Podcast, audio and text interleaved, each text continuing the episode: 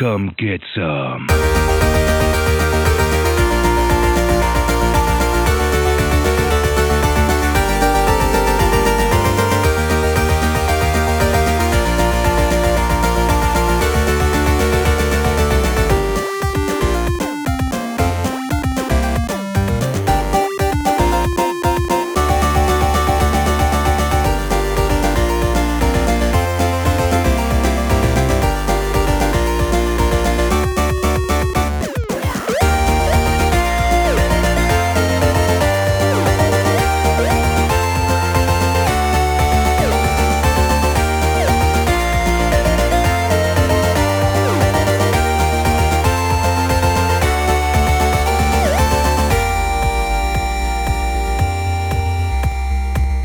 Bonsoir à toutes et à tous et bienvenue dans Games4U, le podcast des jeux mais pas que.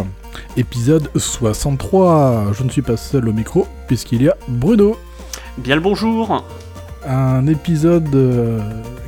c'est un peu une arlésienne pour nous. C'était un projet qu'on avait depuis un petit moment. Il était temps. L'épisode spécial poids de camion. Ce qui veut dire qu'au sommaire, on va parler de Mudrunner en avis sur Switch, de Snowrunner en avis sur Switch, mais aussi sur Xbox One. Et on va continuer avec les camions, on va parler film dans le PAQ avec Ice Road. Et on termine évidemment l'émission avec le « Que fais-tu ? À quoi joues-tu ?» Bon, alors, est-ce qu'on va dans le Michigan, du coup, Bruno, tout de suite, là ? C'est toujours la région de départ, hein, pour bien commencer une partie. C'est ça. Faut commencer par le Michigan. Voilà. Si on veut retrouver nos beaux gros camions. Ah oui, tout rutilant, mais qui peuvent vite être couverts de boue. Hein. Toujours. Toujours. Et on va commencer évidemment par Mudrunner.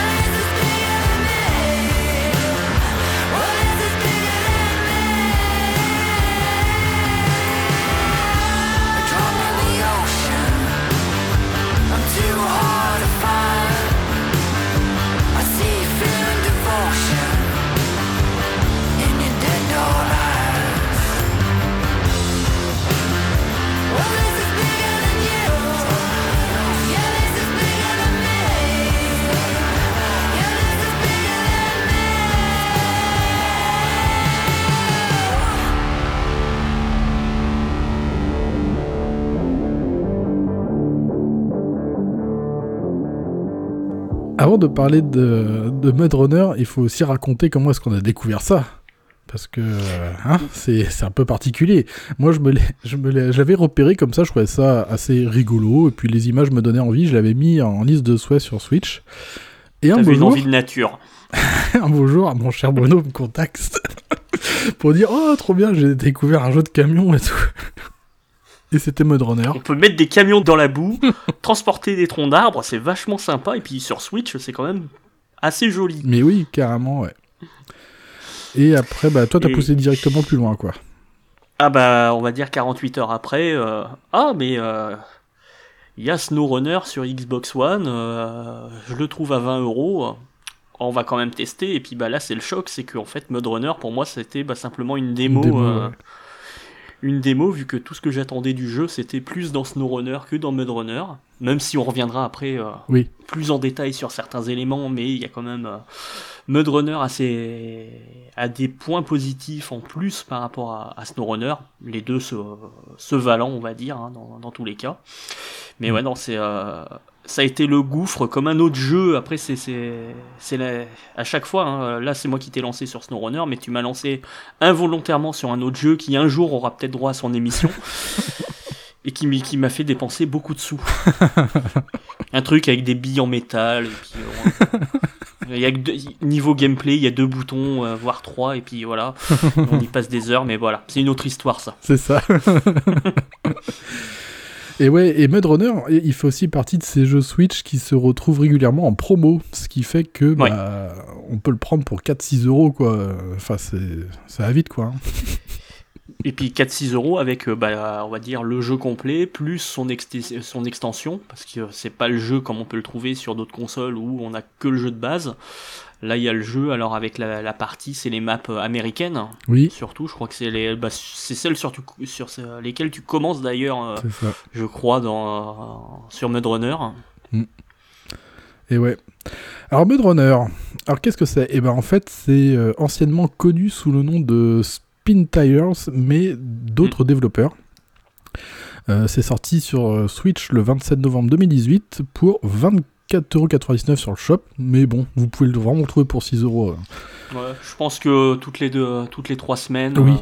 On le retrouve à 6€. C'est ça, ça ouais. Fait partie des Arlésiennes aussi, des promos, on le voit très très très régulièrement. Exactement, ouais. Et il est aussi disponible en version physique. Alors il fait partie de, comme on disait, des jeux qu'on trouve régulièrement en promo. Alors mais qu'est-ce que c'est que ça ? Eh ben c'est un jeu de simulation de tout terrain développé par Saber Interactive. Alors Saber Interactive, on en parle régulièrement dans l'émission.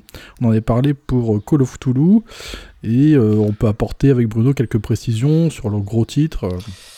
Depuis les dernières années, c'est quand même un éditeur et un développeur. Mmh.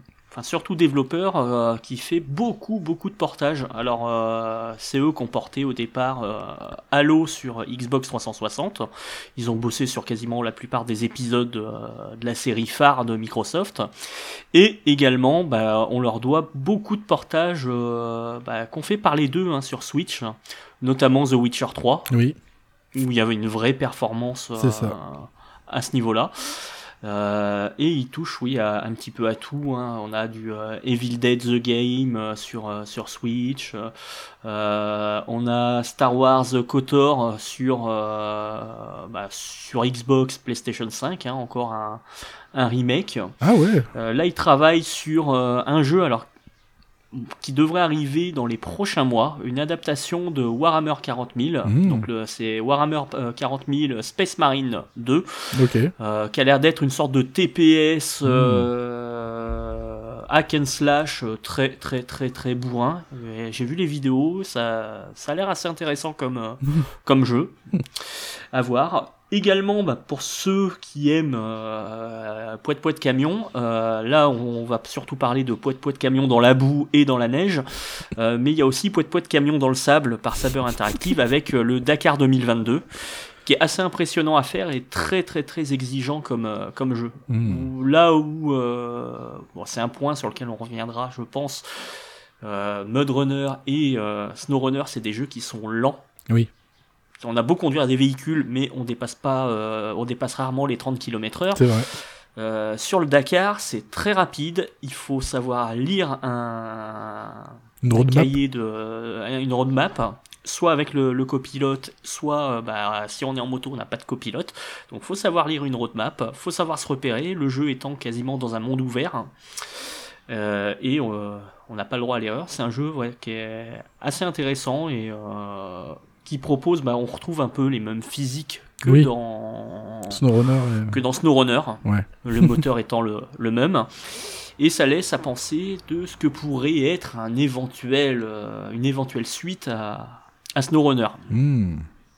Avec des environnements un peu plus, on va dire, arides. D'accord. Ouais. Et des effets de météo qui, pour l'instant, dans Snowrunner, sont là juste pour l'ambiance. Ouais, c'est vrai qu'ils n'impactent pas le gameplay.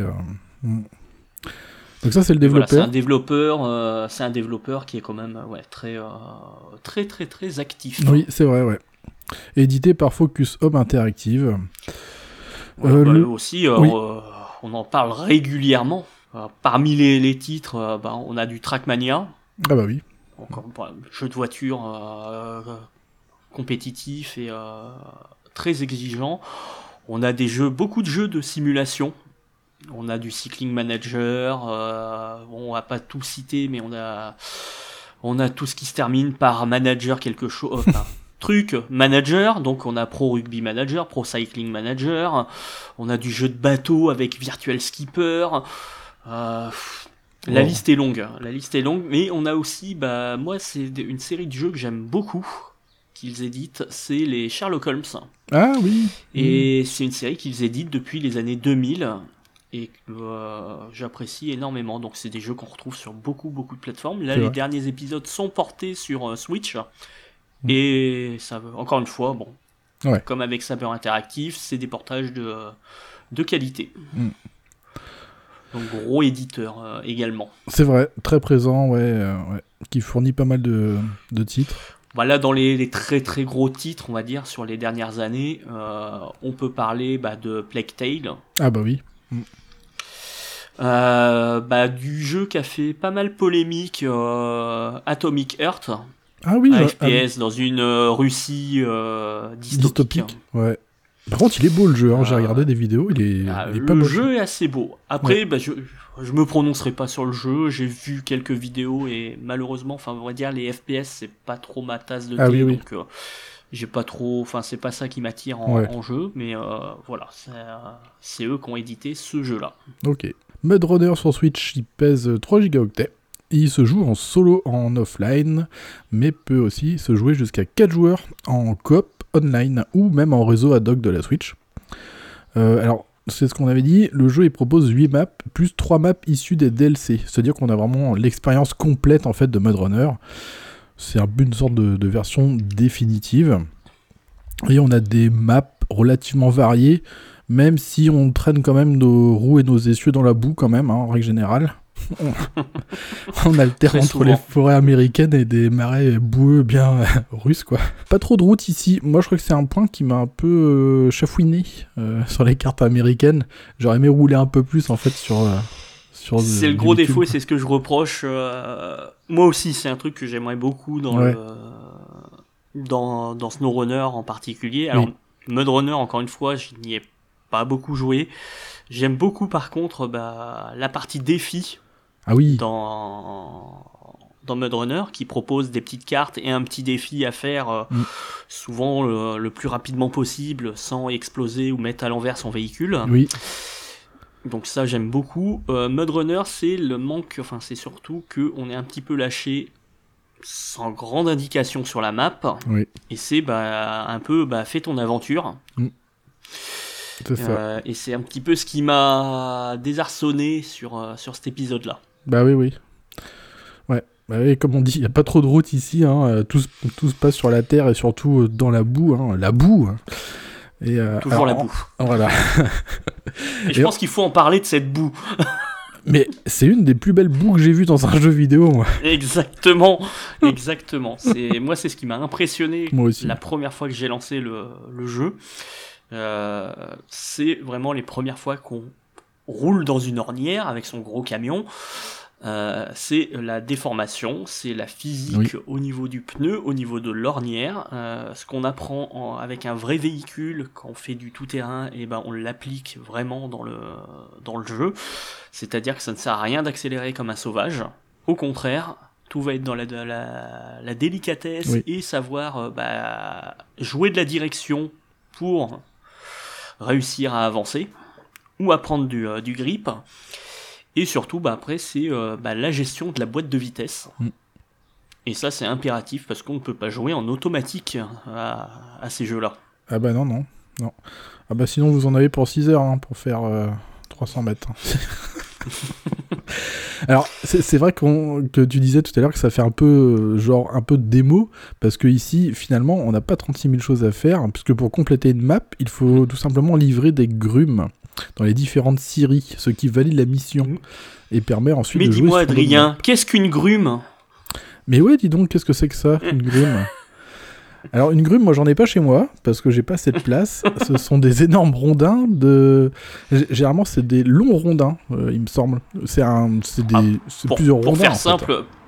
Pour faire simple, une grume, c'est vous avez un arbre, vous le coupez, vous enlevez les branches, il reste que le tronc avec l'écorce. C'est une grume. Voilà. Donc on transporte des grumes avec son grumier. Voilà. Mais ça donne pas des grumeaux par contre. C'est autre chose ça. Non, à pas confondre. Non. Chose importante, et c'est ça qui est pas mal, c'est qu'on peut aussi choisir sur n'importe quelle map, on va dire, 2 modes de difficulté. C'est-à-dire qu'on aura un mode simplifié ou simulation. Ce qui va vous permettre en fait de jouer selon votre envie, ce que vous voulez dans Mudrunner.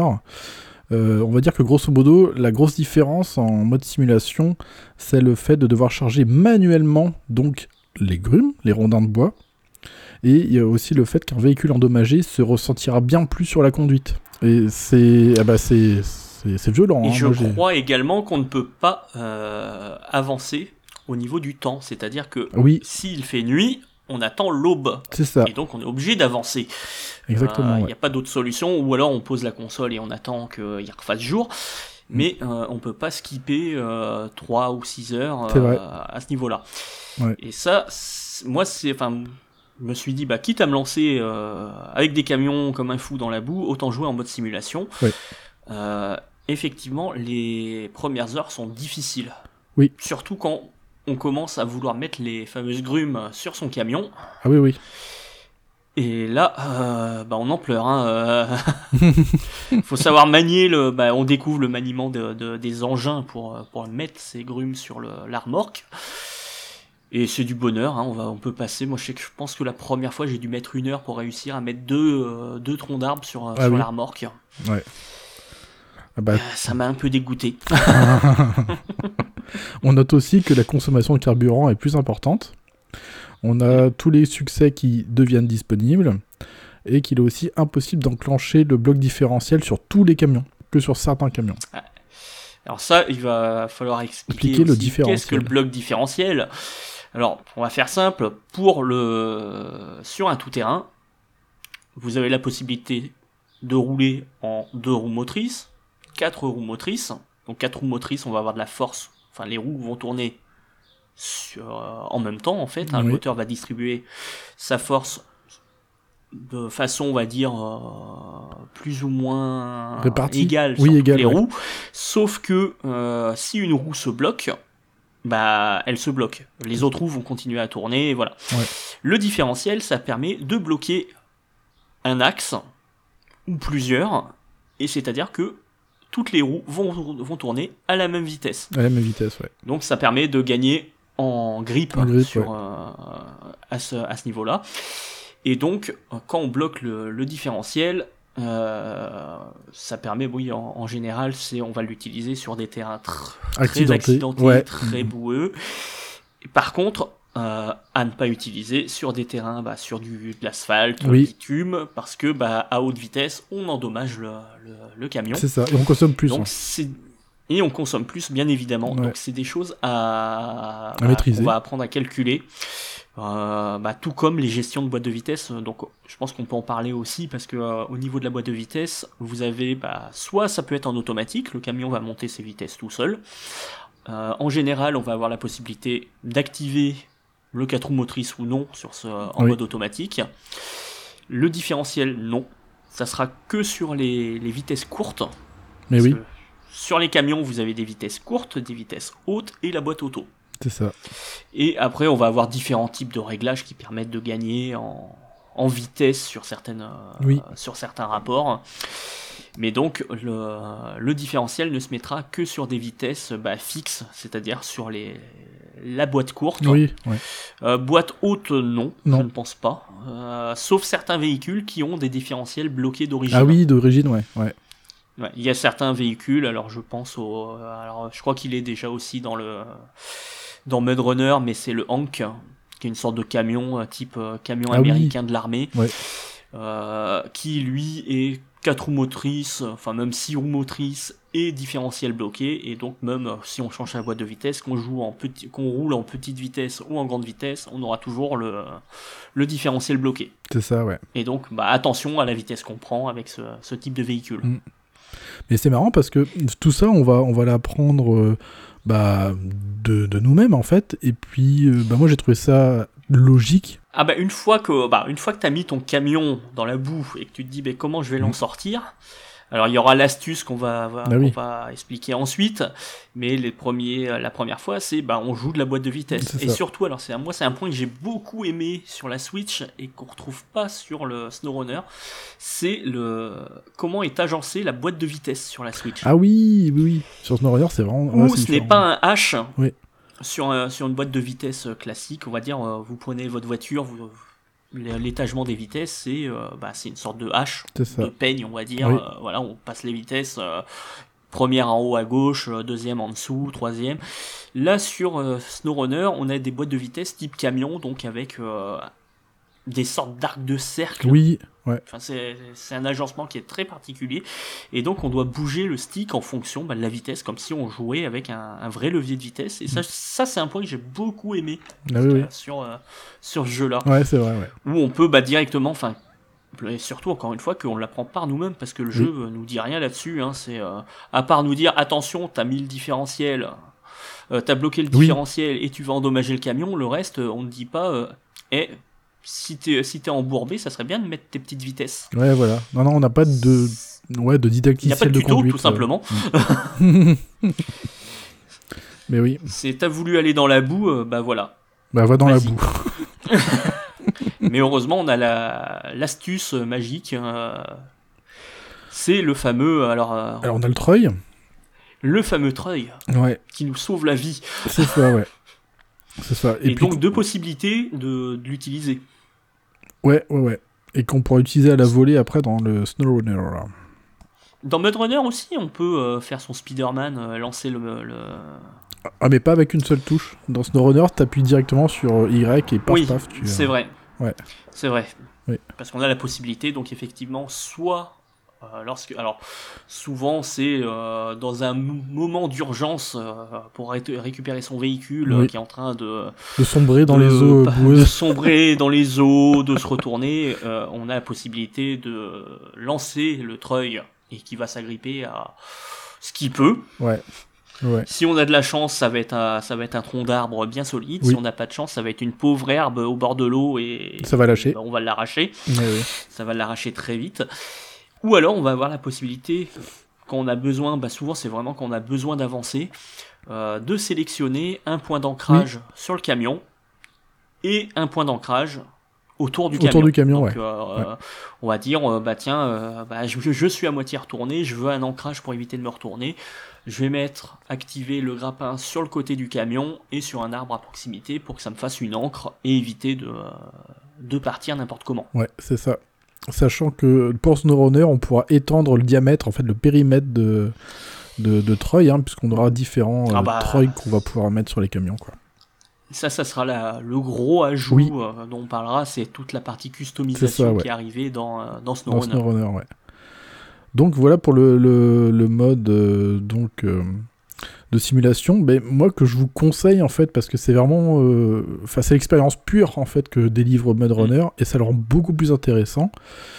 Voilà. Après, moi, j'avais commencé en mode vraiment simplifié au début, juste pour prendre en main vite fait le jeu, mais j'ai dû jouer 10 minutes à peine, et je suis reparti en mode vraiment simulation, quoi. Mm. Mais... Donc voilà, c'est un peu particulier, mais quand on a...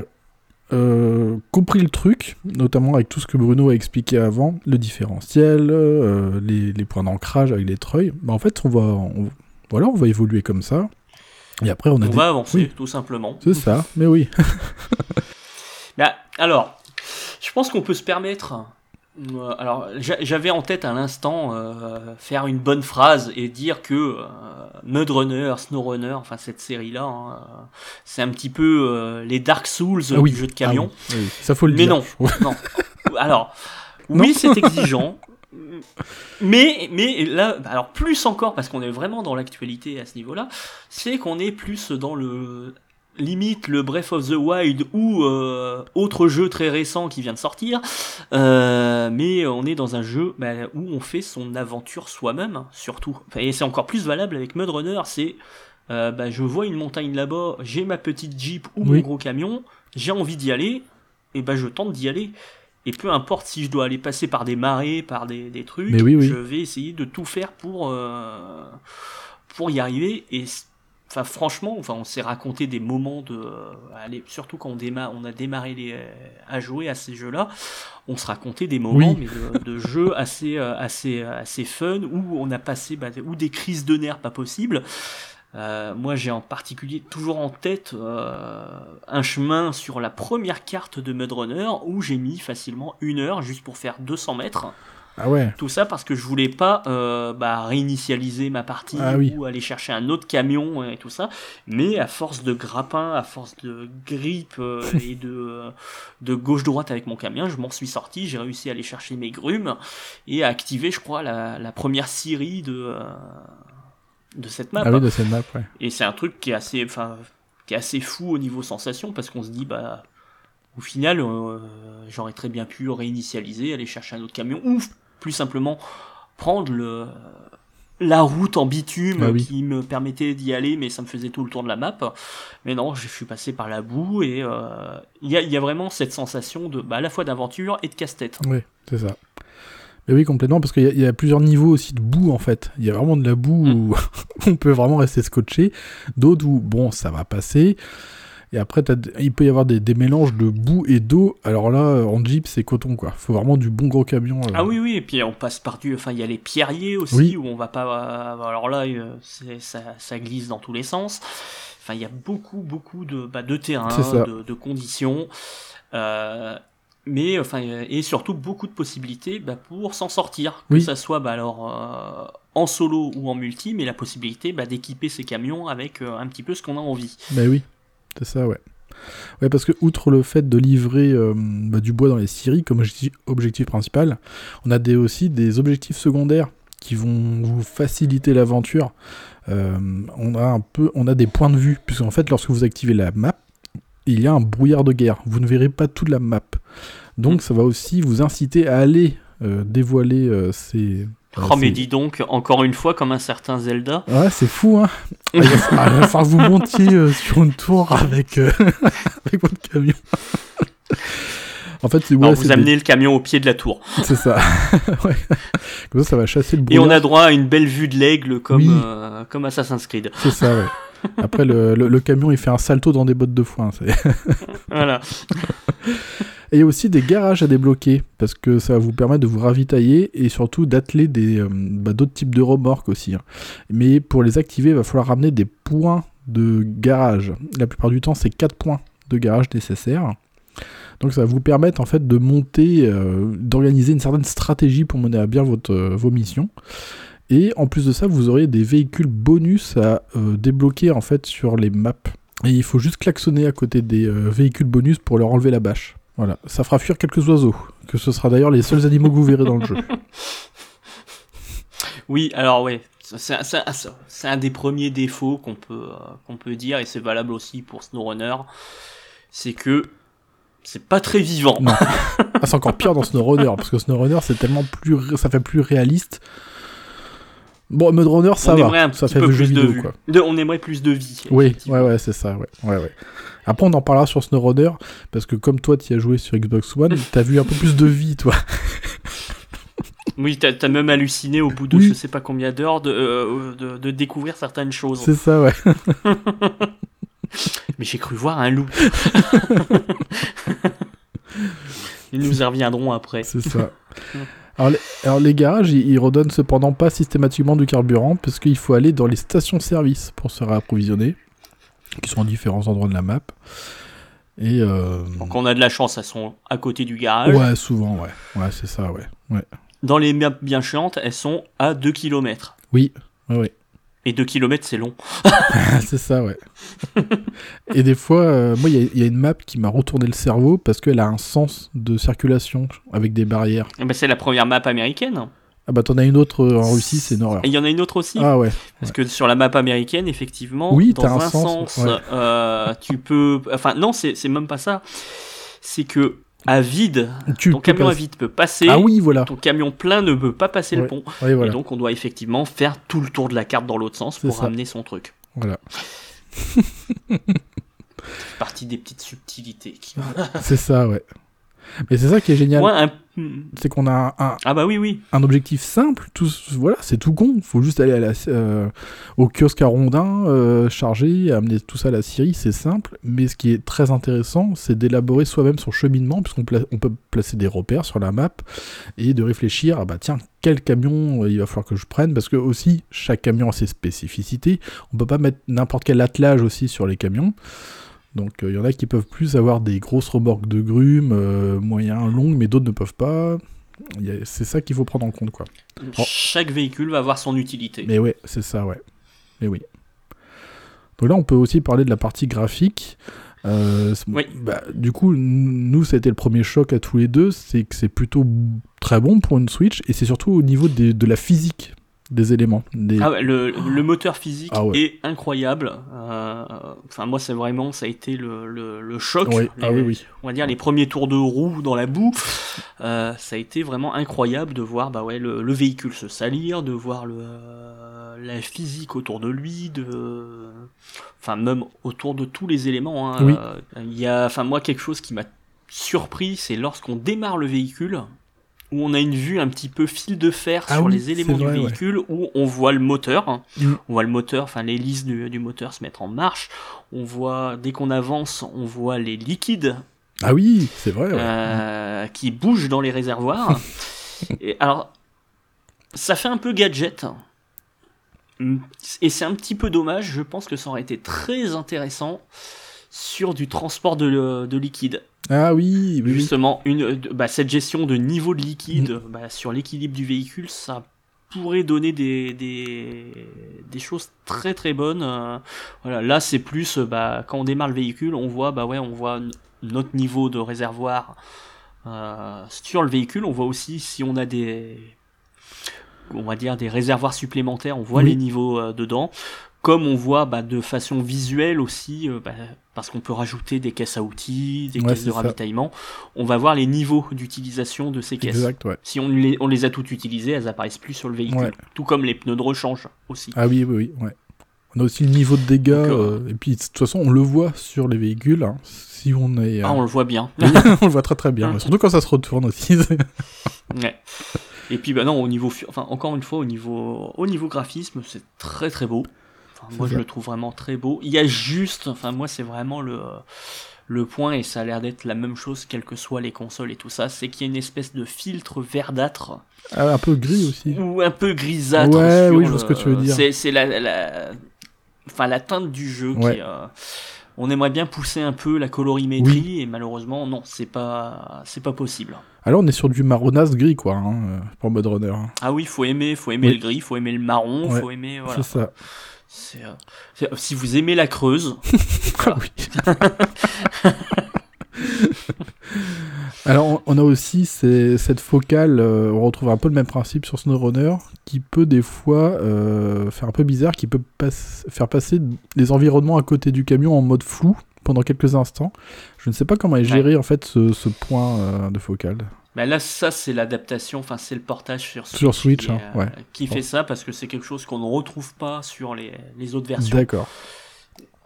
Bon, je pense que c'est vraiment pour qu'il tourne au mieux. Oui, ouais, voilà. Ouais.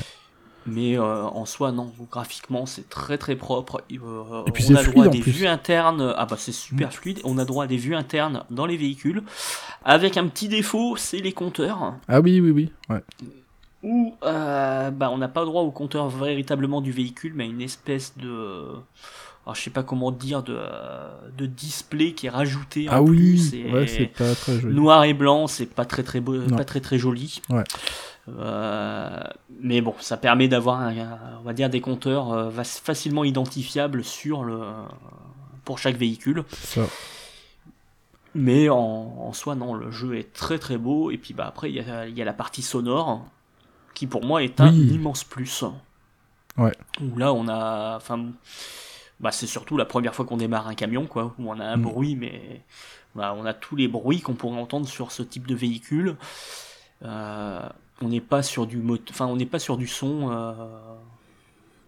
on va dire généré. À la limite, j'ai l'impression qu'ils ont été enregistrés des véhicules. Oui, ouais. Et ça m'étonnerait pas. C'est ça, ouais. Après, de toute façon, en jeu, ce que vous entendrez le plus, c'est ça, hein, c'est des bruits de moteur et des choses comme ça. Parce qu'il y a pas de musique, bruit de moteur, hein, les bruits de pneumatiques, quelques bruits d'oiseaux. Oui, quand on klaxonne pour les faire fuir. Voilà, et les bruits de klaxon. Voilà. Ah oui, alors ça, poète. Parce que le klaxon est important. C'est ça. Alors, je sais pas si t'es comme moi, Adrien, mais le klaxon, même quand t'es tout seul... Ça fait du bien. Ça fait du bien de temps en temps de mettre un coup de klaxon. Quand on découvre un nouveau camion. Ah oui, par exemple. Ouais. C'est une des premières choses. On teste le klaxon. Et sur certains camions, alors c'est surtout valable aussi sur Mudrunner un petit peu, mais c'est surtout valable sur Snowrunner, de découvrir les effets et la puissance du klaxon. Oui, c'est génial, hein. Parce que, alors bon, hein, le Pacifique P16, où tu mets un coup de klaxon et t'as toutes les clôtures autour du camion qui s'envolent. Je pense que, voilà, rien que ça, ouais. Ça c'est le petit bonheur. C'est vrai. Et ça c'est un... On avait souvent parlé de ça tous les deux, et on trouve ça assez étrange, c'est que pour moi la boue, son rendu est beaucoup mieux fait, réalisé dans ce Mudrunner que le Snowrunner, je trouve. Alors effectivement, c'est un point qu'on a souvent abordé. Ouais. Alors c'est pas tant on va dire graphiquement, c'est physiquement. Physiquement, ouais. Que tu ressens mieux en fait. Pourtant, je n'ai pas contrairement à Snowrunner, j'ai pas le même nombre d'heures. Mudrunner, je pense que je dois être sur une vingtaine d'heures. Ouais. En moyenne, hein, je pense. J'ai pas été vérifié, mais je pense une vingtaine d'heures sur Mudrunner. Et je parlerai peut-être après de combien j'en ai sur Snowrunner. Mais la physique de la boue, effectivement, je la trouve nettement plus intéressante sur Mudrunner. Mmh. Comme je le disais, sur Mudrunner, si on se trompe de pneumatique avec son camion et que on se retrouve un peu embourbé, on peut avoir des moyens de s'en sortir. On se met en vitesse courte, on joue avec une vitesse très basse, on va faire des gauches-droites avec les pneus pour créer une ornière et réussir à s'en sortir. Là où Snowrunner, une fois qu'on est dans la boue avec certains véhicules, même en jouant comme ça, on n'a pas cette accroche-là. C'est et ça, on n'a ouais. pas de... Il y a une gestion du grip qui est différente. Ouais. Mais bon, après ça peut s'expliquer parce que Snowrunner rajoute des environnements. Oui. Et des physiques différentes au niveau des terrains. Donc, est-ce qu'ils n'ont pas dû sacrifier quelques éléments ? Ouais. C'est ça, ouais. Voilà, ça reste... Enfin, là, c'est du point de détail. Oui, je pense que ceux qui ont joué à Snowrunner et qu'à Snowrunner ne penseront pas forcément... ne verront pas de différence à ce niveau-là. Hein. C'est vraiment, encore une fois, avec les heures et... c'est ça. Et l'expérience. On va dire, l'expérience qu'on s'en aperçoit un petit peu. C'est ça, ouais. Mais ça reste, c'est un petit point. Oui, c'est tout. Même pas, moi, j'estime même pas que ça soit un point négatif. Ah non, non plus. Non, c'est une remarque, une constatation qu'on s'est faite tous les deux. Oui. Voilà, tout comme les effets météo aussi. On peut en parler rapidement. Ouais. Où les effets météo ne sont là que pour que ça, pour ajouter un petit peu de vie, hein, tout simplement. Ça, ouais. Mais en soi, que ce soit sur Mudrunner ou Snowrunner. S'il pleut, ça va rien changer à votre façon de rouler ou quoi que ce soit. C'est ça. Ça a juste enlevé la boue en fait qui était sur le véhicule. Ça nettoie votre camion. C'est ça. Voilà.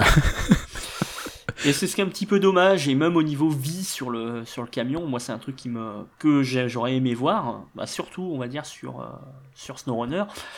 C'est que il pleut ou il neige, notre charmant routier va pas activer ses essuie-glaces. Oui, c'est vrai. Ouais. C'est un point de détail, hein. Ouais. Encore une fois, c'est parce qu'on est dans des jeux qui se veulent ultra réalistes dans ce qu'ils proposent que il me manque ça. Ouais. Par contre, les effets de flotte sont super bien faits quand même pour Mudrunner. Tu sais quand tu commences à t'engager dans un flot de flotte. C'est génial. L'eau, c'est quelque chose qu'on retrouve aussi dans Snowrunner. Oui.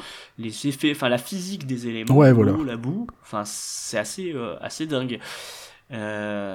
Mais c'est des petits points de détail, sachant qu'on a des gadgets assez incroyables. Parce que on conduit les véhicules, mais souvent ces camions-là peuvent être équipés, par exemple, on va dire d'une grue. Et ça va très loin dans le délire. On peut activer les gyrophares. Ah oui. Parce que on peut aussi activer les phares, on l'a pas dit, mais bien évidemment les phares, on peut activer les gyrophares. Sur certains véhicules, on va pouvoir activer, s'il y a des grues, on va pouvoir activer les pieds pour la stabilisation du véhicule. Plein d'autres éléments. Certains véhicules, alors, je pense pas dans Mudrunner que ce soit le cas, mais sur Snowrunner, on a des véhicules avec des systèmes d'amortisseurs actifs qu'on peut activer ou désactiver, on peut relever certains essieux, on va très très loin dans la gestion des véhicules, ce qu'on peut faire, c'est limite. Et il manque pourtant deux éléments, c'est des clignotants et les essuie-glaces. Oui, c'est vrai, ouais. Mais bon, encore une fois, c'est du détail, hein. Vu tout ce que ça propose... c'est réaliste, quand même, hein. La physique et tout... C'est assez dingue, Bah, c'est du Mudrunner, Snowrunner of the Wild un peu quoi. C'est... Voilà, exactement. Il manque le craft et encore on en parlera. C'est vrai. Alors petite rectification, dans le menu principal on a quand même un didacticiel. Voilà, on peut activer voilà, un petit didacticiel. Donc c'est nous qui nous sommes avons sauté sauvagement dans la boue au sein du didacticiel. Mais je crois qu'il est très très light. Ah oui, je crois qu'il se présente comme une mission et c'est enfin voilà, c'est vraiment des petits écrans. Ouais, c'est ça, ouais. Pour passer vos vitesses, faites comme ça et ça rentre pas dans le détail. Ben oui. Malheureusement. C'est ça, ouais. Alors c'est vrai qu'en choix de camion, on en a quand même pas mal, hein. Ça va de tout à des voitures tout-terrain, on a même du tracteur, hein. Ça va de la petite 4x4. Il y a du tracteur aussi sur Mudrunner. Ouais. Faudra vraiment que je m'y pense. Il y a du tracteur, la petite 4x4 légère, qui avance vite, sauf évidemment dans la grosse boue, hein. Et moi mon petit préféré c'est le sorte de gros tank russe avec plein de roues, là. Avec ça tu vas partout. Ah oui. C'est comme un gros Azov en fait finalement, parce qu'ils ont que des... Oui, c'est ce que je pensais au Azov. Ouais, c'est ça. Ouais, ça doit être le... Alors je vais pas rentrer dans les marques de véhicules, mais je vois très bien. Bah, c'est celui qui est sur la jaquette, pas la version américaine mais c'est sur la version Mudrunner classique où vous avez ou Spin Tires, c'est ce type de véhicule que vous avez avec une cabine immense qui avance et au-delà des premiers essieux du véhicule. Et qui est assez, enfin ouais, c'est des engins de franchissement assez incroyables. C'est ça. Ouais. Bah, c'est lent, mais c'est incroyable quand ça avance partout, quoi. C'est presque insubmersible le truc, quoi. Bah, c'est un jeu lent, encore une fois. Oui. Bah là, on parle vraiment de franchissement, quoi. On va pas faire la course, en fait. C'est là où est tout l'intérêt. Non. C'est faire attention justement le chemin qu'on va emprunter, voir un peu si on peut passer là ou si on veut trouver notre solution. Voilà, on est là, on en est là quoi. Et de toute façon, on s'amuse. Hein. Moi, franchement, je m'amuse à galérer dans la boue, dans des cours d'eau, seul ou en multi. Alors en multi, ça prend une toute autre dimension. On peut vraiment se donner chacun des tâches. Alors nous, moi c'est ce que je faisais, on a joué jusqu'à 4, c'est que t'en avais un qui se baladait en jeep, qui allait activer tu sais, les points de... Les guitounes, ouais. Les points d'observation. T'avais une autre personne qui allait déverrouiller des garages, donc avec les points de garage. Et d'autres qui commençaient à essayer d'avancer des véhicules pour aller au kiosque à Rondin. Et c'est plutôt cool. C'est plutôt sympa, et puis de toute façon, tous les 5 minutes, il y a quelque chose qui va se passer. Il y en a un qui va falloir aller chercher parce qu'il s'est retourné. Ah, oups, j'ai oublié de penser au carburant. C'est une dimension vraiment drôle. Et il y a un truc qu'on n'a pas parlé aussi, c'est qu'on peut réapparaître facilement au garage. Si vraiment on est bloqué ou... bon. Voilà. Oui, même en mode simulation, on peut se téléporter très facilement... Alors, on va laisser son véhicule, je crois. Je ne sais plus. Alors, ton véhicule, il va retourner à un garage proche. Ouais. Voilà, ouais. Mais c'est bien, parce que si par exemple, votre véhicule est tout pété et que ça va être l'horreur d'envoyer un autre véhicule le réparer, vous pouvez directement le téléporter au garage, quoi. Donc ça, c'est pas mal. Ouais. Alors moi, la partie multi, je n'y ai malheureusement pas joué. Ah oui. Je suis pas un joueur multi. Ah oui. Même si là, j'avoue que ça m'aurait bien tenté, mais on va dire, c'est... Encore une fois, c'est arrivé à trouver du temps pour jouer en multi, c'est pas forcément le plus simple. Ouais. Mais Enfin, c'est quelque chose qui me tenterait, justement. Je pense qu'à l'occasion, il faudra que je tente quelques parties. Ouais. Entre passionnés, quoi. Ouais, voilà. Parce que si tu joues avec des gens qui sont là juste pour faire n'importe quoi, c'est chiant, quoi. Ah oui, non, c'est ça. C'est, ça, on va dire ça serait intéressant sur... Alors, Mudrunner, pourquoi pas, parce que c'est un jeu où certaines maps, je ne les ai pas encore testées. Mais sur Snowrunner, ça pourrait valoir le coup aussi. Mm. Ça, on va revenir justement après sur ce qu'il propose. Ben oui. Ah si, je pensais à un truc aussi qu'on retrouvera aussi dans Snowrunner. On parlait d'ambiance, de musique et tout. Vous allez des fois quand même rencontrer des habitations.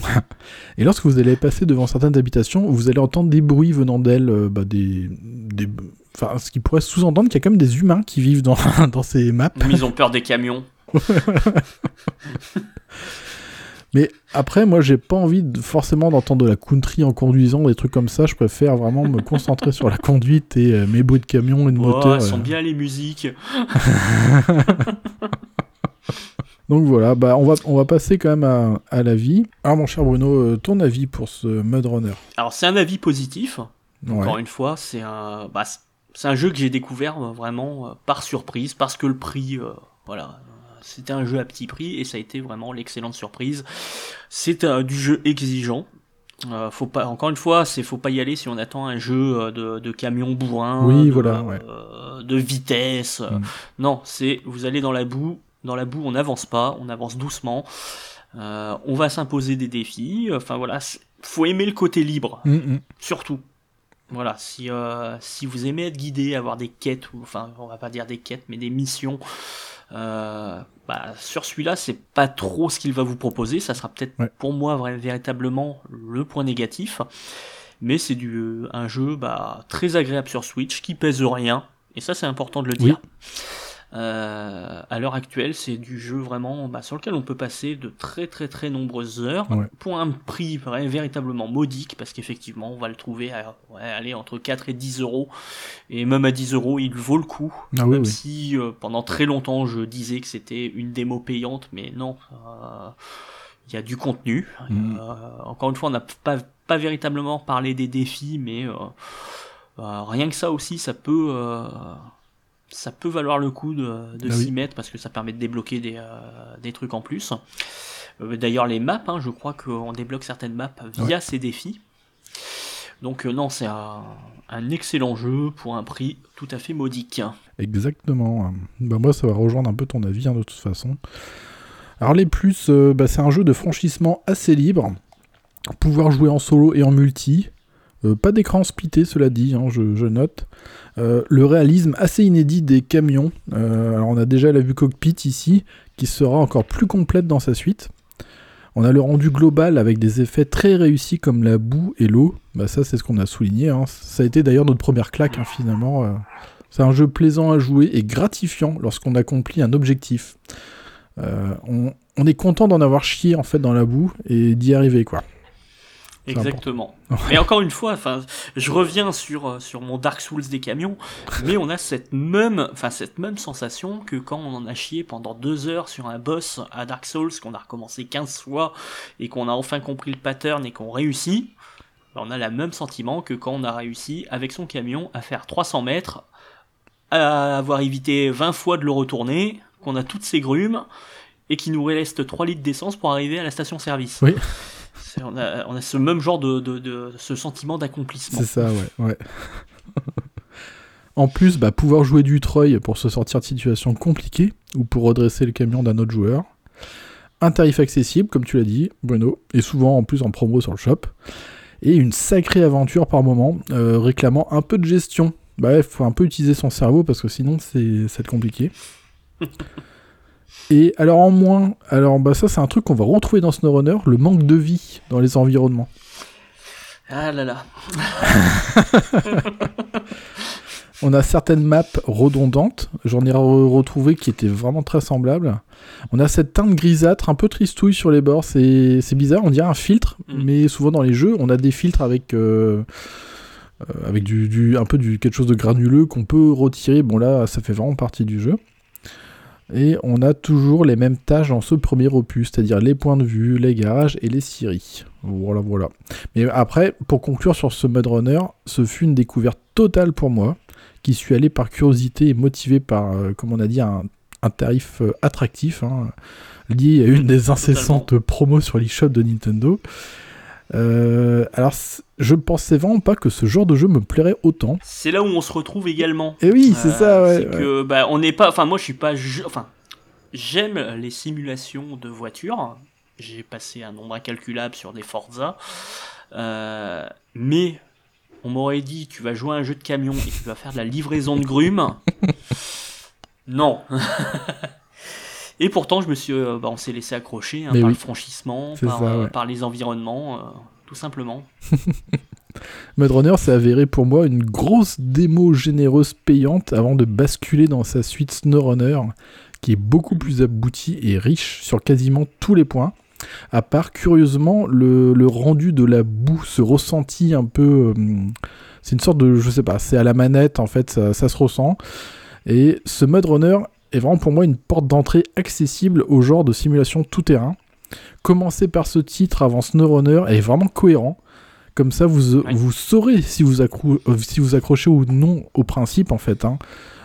Commencer directement par sa suite n'est aussi pas une mauvaise idée en soi, mais elle est quand même moins accessible, car beaucoup plus riche, et on peut vraiment s'y perdre lorsqu'on commence. C'est un coup vraiment à se retrouver noyé dès le début, hein, sans savoir par quel bout commencer. Moi, je conseille vraiment ce Mudrunner aux curieux. Ça pourrait être une très très bonne surprise. Ça se trouve, vous allez aimer un genre que vous pensez pas aimer, quoi. Bah, c'est quelque chose, parce que oui, on parle d'un jeu quand même qui a quelques années maintenant, hein. Oui. Et c'est un jeu effectivement qui a attiré pas mal de monde qui ne pensait pas venir vers ce type de jeu. Mais oui.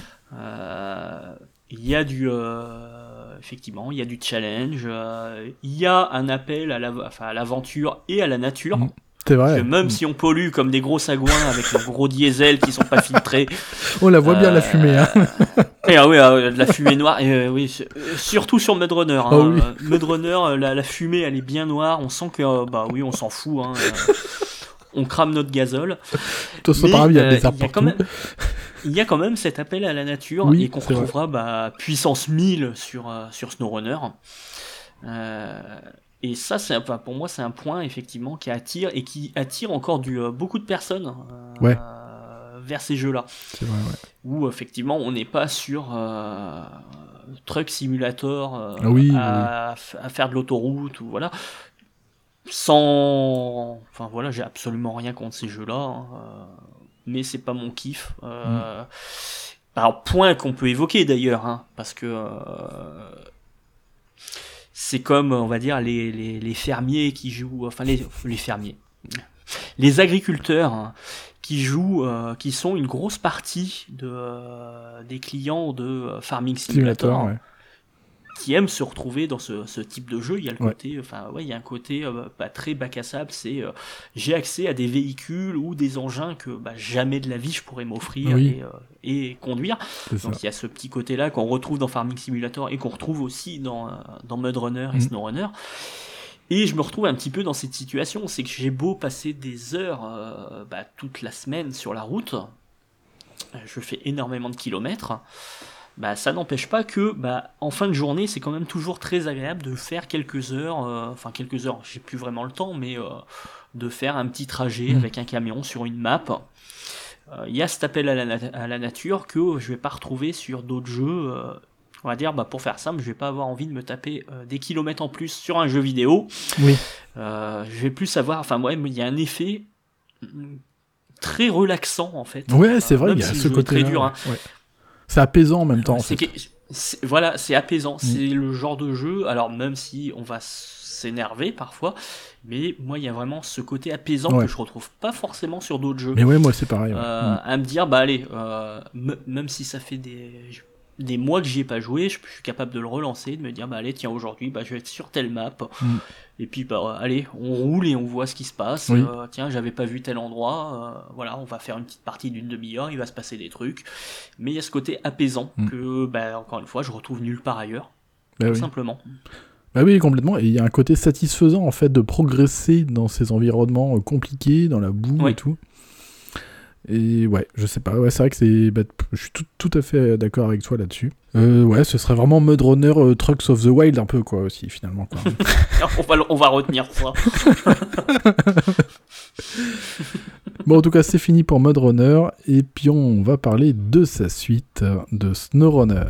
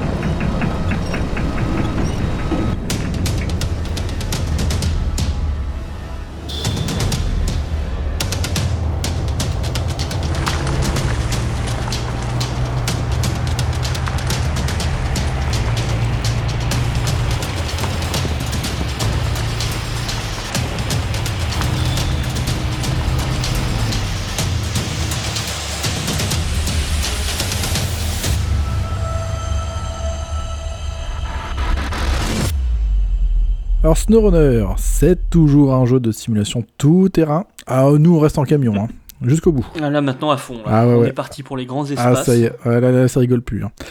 C'est toujours évidemment du même développeur et éditeur. C'est sorti sur Switch, PS4 et Xbox One le 18 mai 2021. Partout hein, maintenant. Oh oui, partout, ouais.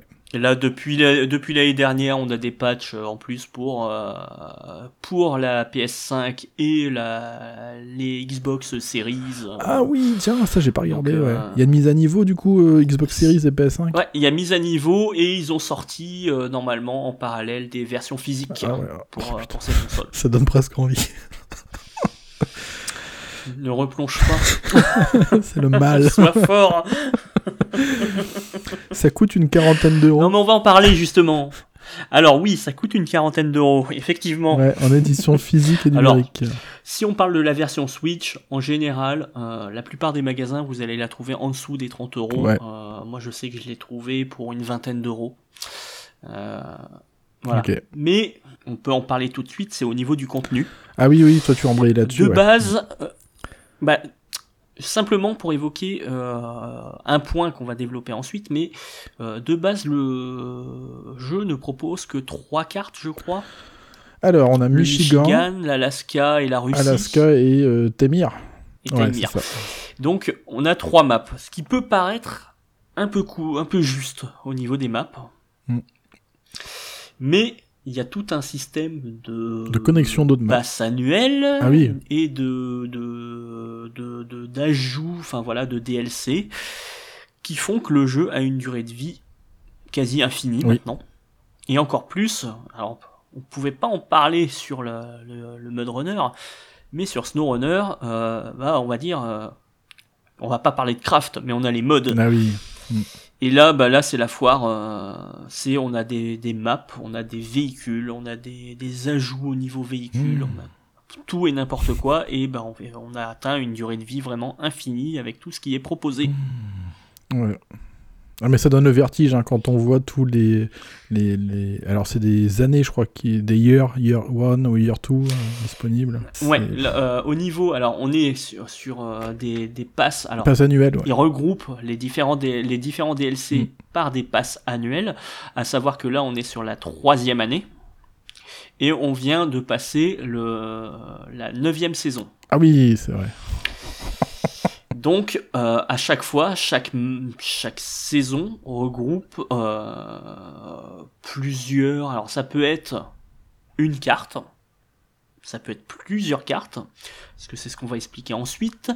C'est que chaque localisation... On va prendre le Michigan. Le Michigan, ce n'est pas qu'une seule carte, c'est 4, je crois. Une grande et plusieurs annexes autour.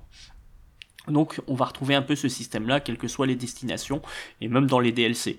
Ensuite, dans les DLC, on va avoir aussi, pour une saison, souvent des véhicules exclusifs.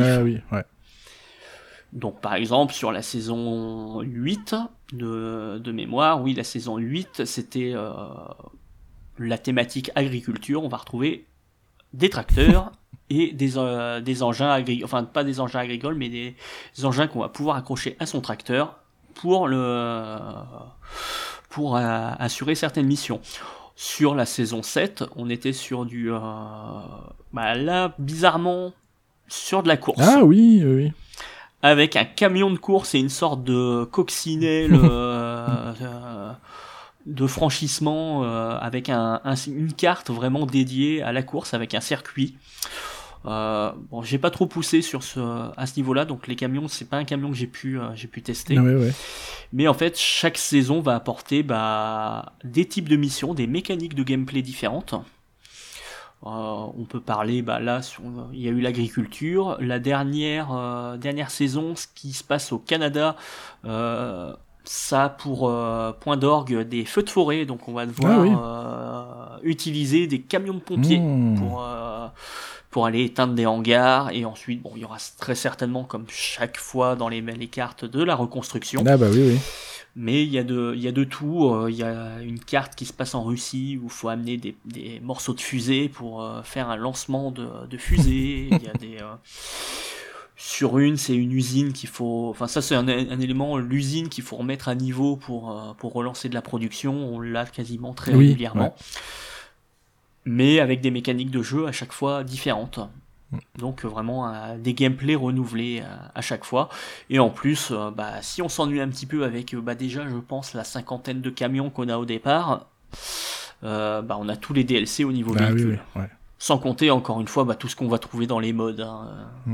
Donc c'est un gouffre de temps, en fait. Si vous plongez dans tous ces DLC, c'est un truc de fou. Hein. Exactement.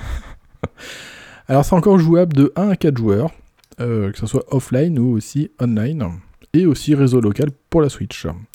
Alors ça peut peser pas loin des 15 gigas. Alors je dis ça au début, parce que... Oui, au début. Hein. Parce qu'après, avec tout ce qu'il y a eu, tous les apports, les patchs, les mises à jour, comme Bruno... Ça prend énormément de place. Ça, ouais. Alors ici maintenant on va attaquer dans le dur. Hein. Alors techniquement déjà le jeu, on peut le dire, hein, c'est magnifique. C'est, pour moi, c'est un des plus beaux jeux que j'ai vu tourner sur Switch, aux côtés d'Alien Isolation et de Dying Light. On n'a plus cette teinte grisâtre marronasse. Ça fait du bien. Et non, justement, c'est ce qui, moi, c'est ce que je reprochais sur Mudrunner et que là il n'y a plus sur Snowrunner, c'est que ça flash. Hein. Oui. On a des effets de lumière qui sont magnifiques. Ouais. Tout simplement, j'allais faire une mauvaise blague, mais j'allais dire, on n'a plus l'impression d'être dans le nord où il fait tout le temps gris. C'est qu'on a droit à des beaux ciels bleus, oui. On a droit à les arbres, le vert sur les, la verdure des arbres, ça pète. Ouais. Là, on est à Marseille, quoi. Et... Hein, non, mais tout simplement, c'est... parce que même sur les maps, si on prend la map russe hein, qu'on a au départ. Ouais. On n'a pas cet effet qu'on aurait pu retrouver, oui. Hein, d'avoir un effet grisâtre. Ouais. Parfois on l'a parce qu'il va y avoir un peu de brouillard qui va se lever, mais en règle générale, il fait super beau. Ouais. Il y a une colorimétrie qui est différente. Oui, voilà, ouais. On n'a plus cette espèce de filtre. On a bien plus de peps. Voilà, même si on a le possible. Ouais, tout à fait. Et ça, encore une fois, c'est valable que ce soit sur console ou Switch. Oui, oui. Pour avoir testé les deux versions, la Switch, on va retrouver les défauts classiques sur ce type de gros jeu. Ouais, on a du floutage. C'est de l'aliasing, des effets de flou, on voit les éléments apparaître au loin. Ouais. Mais encore, c'est pas si gênant que ça. C'est pas. Les maps sont suffisamment bien faites au niveau justement dénivelé que. Ça choque pas. Hein. On n'aura pas des visions à perte de vue. Ouais, non, ça choque pas du tout. Non. Ouais, à savoir que SnowRunner, il peut passer à 60 images par seconde selon la télé sur laquelle est mise au Switch. Et c'est assez dingue parce que en même temps, ça va gommer un peu les défauts relatifs à la Switch, c'est-à-dire que tout ce que Bruno énonçait avant, cet aspect un peu flouté, du pop, des choses comme ça. Mais là, le fait que ça passe en 60 images par seconde, c'est plutôt cool, quoi. Ça... Moi, j'ai trouvé ça vraiment génial. Alors, j'ai pas testé encore la version Switch sur télé. Justement. D'accord. La version Switch, j'y joue comme j'ai changé quasiment à la même période sur une OLED. Ah oui, c'est vrai. L'écran de la OLED rajoute au niveau colorimétrie, au niveau contraste. Et donc c'est vrai que, quels que soient les jeux, j'ai tendance à privilégier maintenant un petit peu le côté portable. D'accord, ouais. À savoir, par contre, que dans les menus de SnowRunner, on peut cette fois enlever le filtre de grain d'image qu'on avait sur SnowRunner. Là, on peut vraiment le virer. Et il y a même une option, en fait, je sais plus comment elle s'appelle, c'est réalistique machin truc, qui permet de rehausser encore plus les couleurs. Enfin, c'est vraiment top, quoi. Et une autre option que j'apprécie beaucoup et qu'on retrouve dans d'autres jeux, notamment dans un certain jeu qui est sorti très récemment chez Nintendo, on a la possibilité d'enlever tout le HUD. Ah, exact. C'est vrai. Toutes les aides, et donc de n'avoir plus rien à l'écran, si ce n'est son tableau de bord.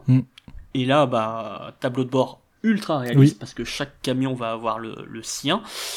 Avec, je pense qu'on peut un peu l'aborder, hein, une gestion de la caméra en vue à la première personne que je trouve assez dingue. Ouais. parce qu'on a la possibilité vraiment de se tourner dans sa cabine, de regarder devant, derrière, de s'avancer sur le volant, c'est vrai, ça. Limite à vouloir regarder, ce qui est un petit peu bizarre, ce qui est très déstabilisant quand on fait pas attention, alors je sais pas pourquoi, mais j'ai cette tendance avec la caméra à vouloir appuyer vers l'avant et donc à faire que la caméra avance sur le... Ouais. Avance, et ça joue aussi sur la caméra en vue externe, donc il y a cet effet là. Un petit détail que je trouve génial aussi, c'est on peut passer la tête par la fenêtre. C'est trop chouette ça. Ouais. Ça la première fois que je m'en suis rendu compte, j'ai trouvé le détail mais quand même assez fou. où sur Snowrunner j'essaye de jouer vraiment énormément à la première personne.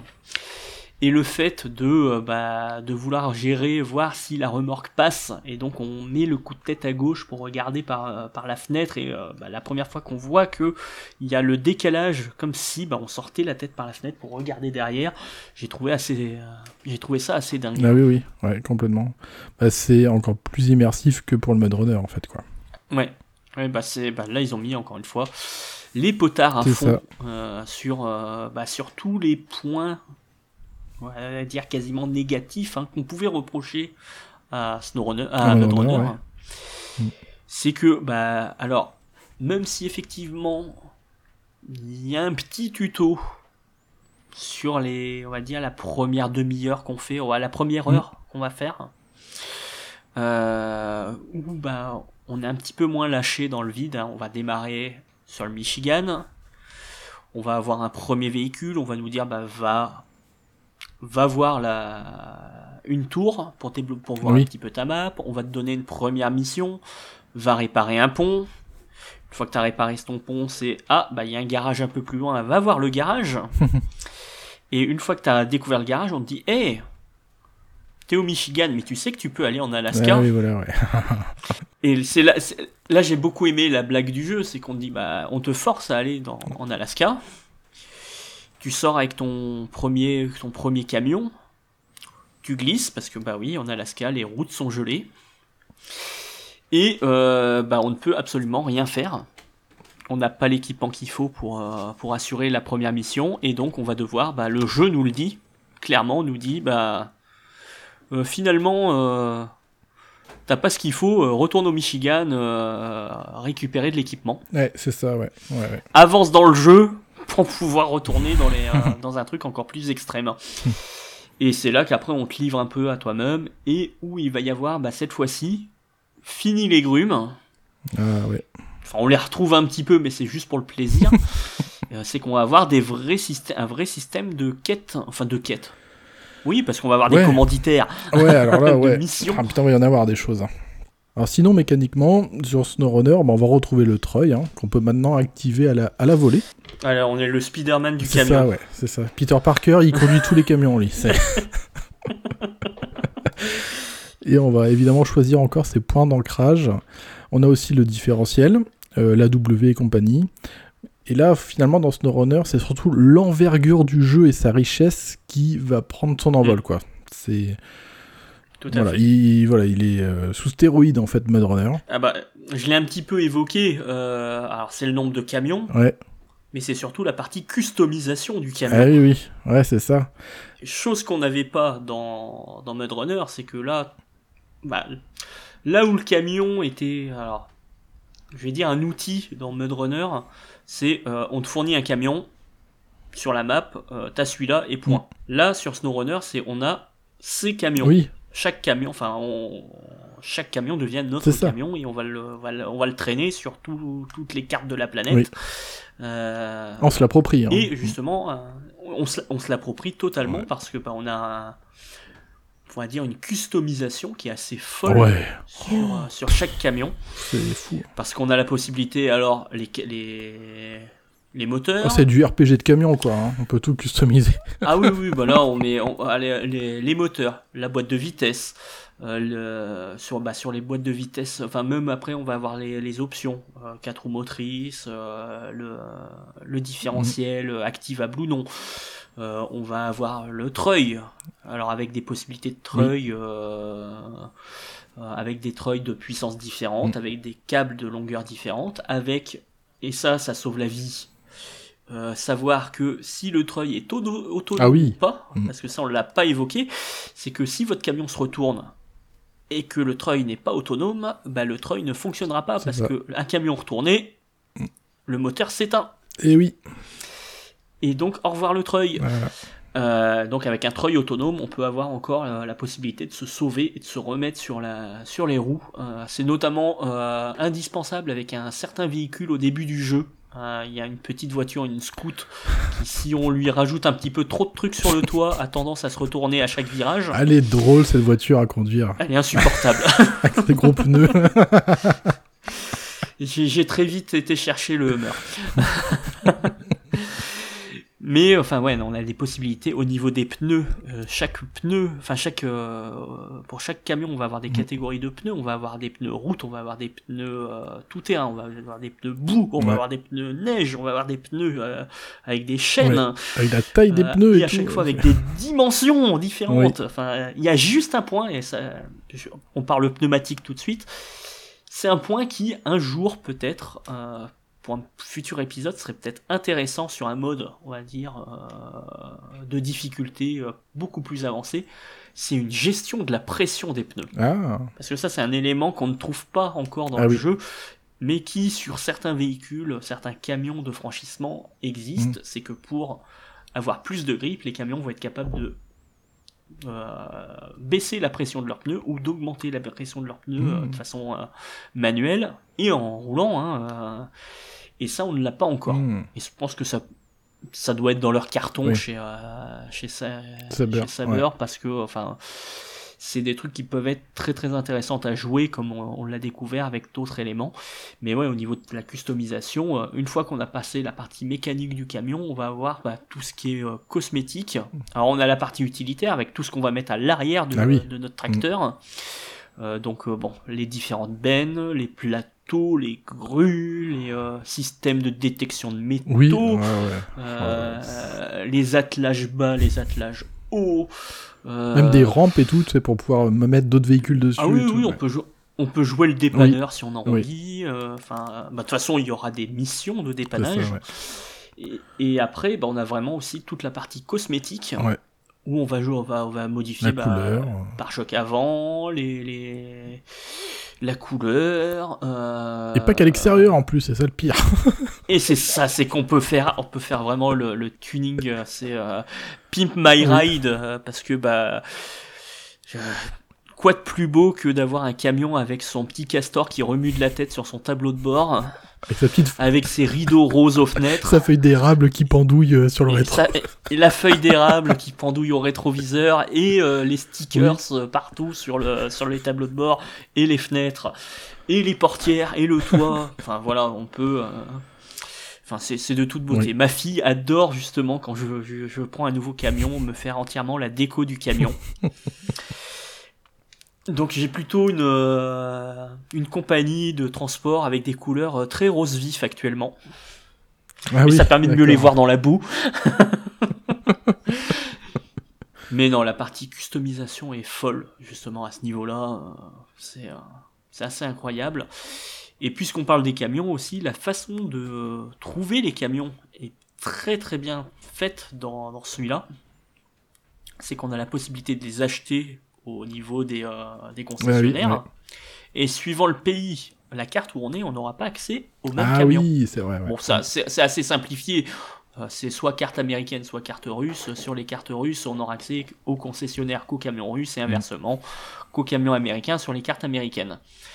Mais le reste, ça reste. Enfin, on a toujours la même possibilité de découvrir des camions sur les maps. Ah oui, c'est vrai. Ou différents véhicules.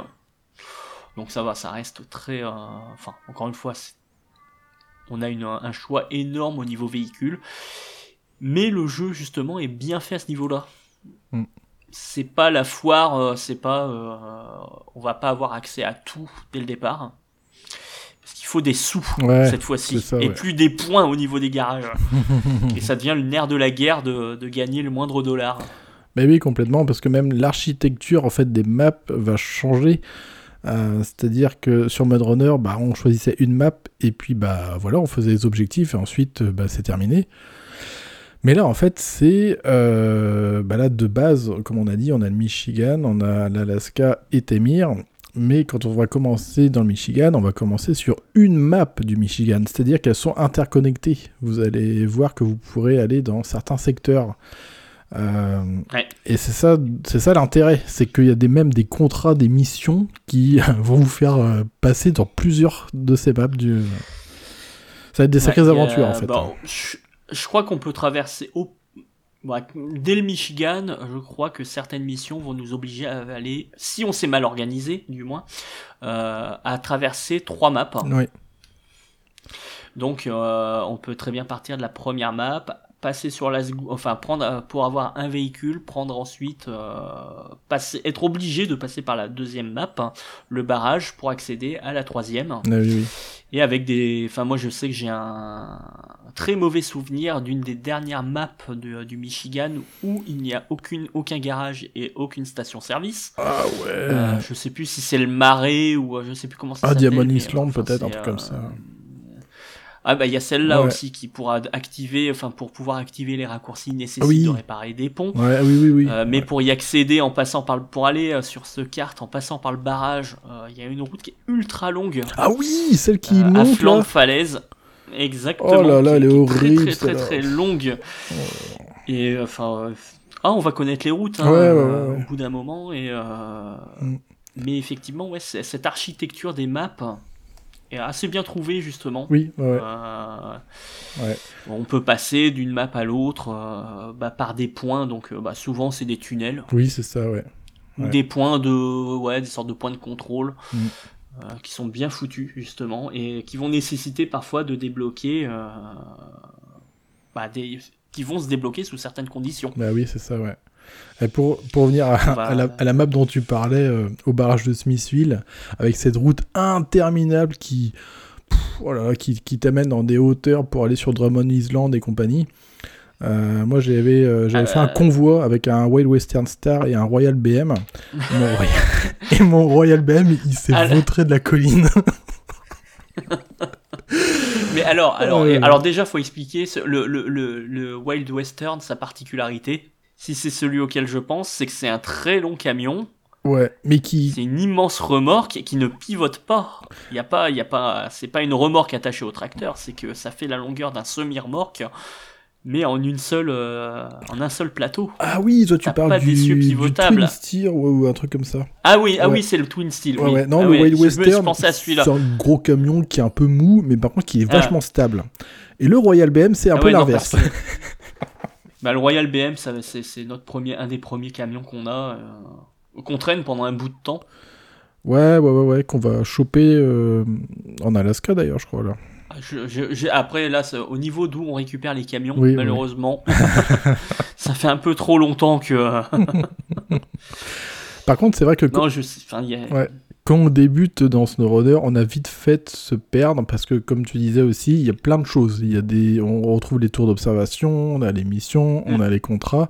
En fait, finalement, faut garder la bonne habitude de Mudrunner, c'est-à-dire se focaliser sur les petites, les tours d'observation. Ah oui, mais ça reste. On débloque les tours d'observation. Ouais. Les tours d'observation vont faire apparaître sur la carte certaines améliorations de véhicules, pas toutes, parce qu'il y en a des cachées. C'est vrai. Et ça, je l'ai découvert par accident dans certains cas, notamment dès la première carte, dès qu'on prend le 4x4 qu'on nous donne. Le Chevrolet. Si on va faire un tour dans le ravin à droite, sur le chemin, et qu'on va dans le ravin à droite, il y a une amélioration qui est cachée à ce niveau-là.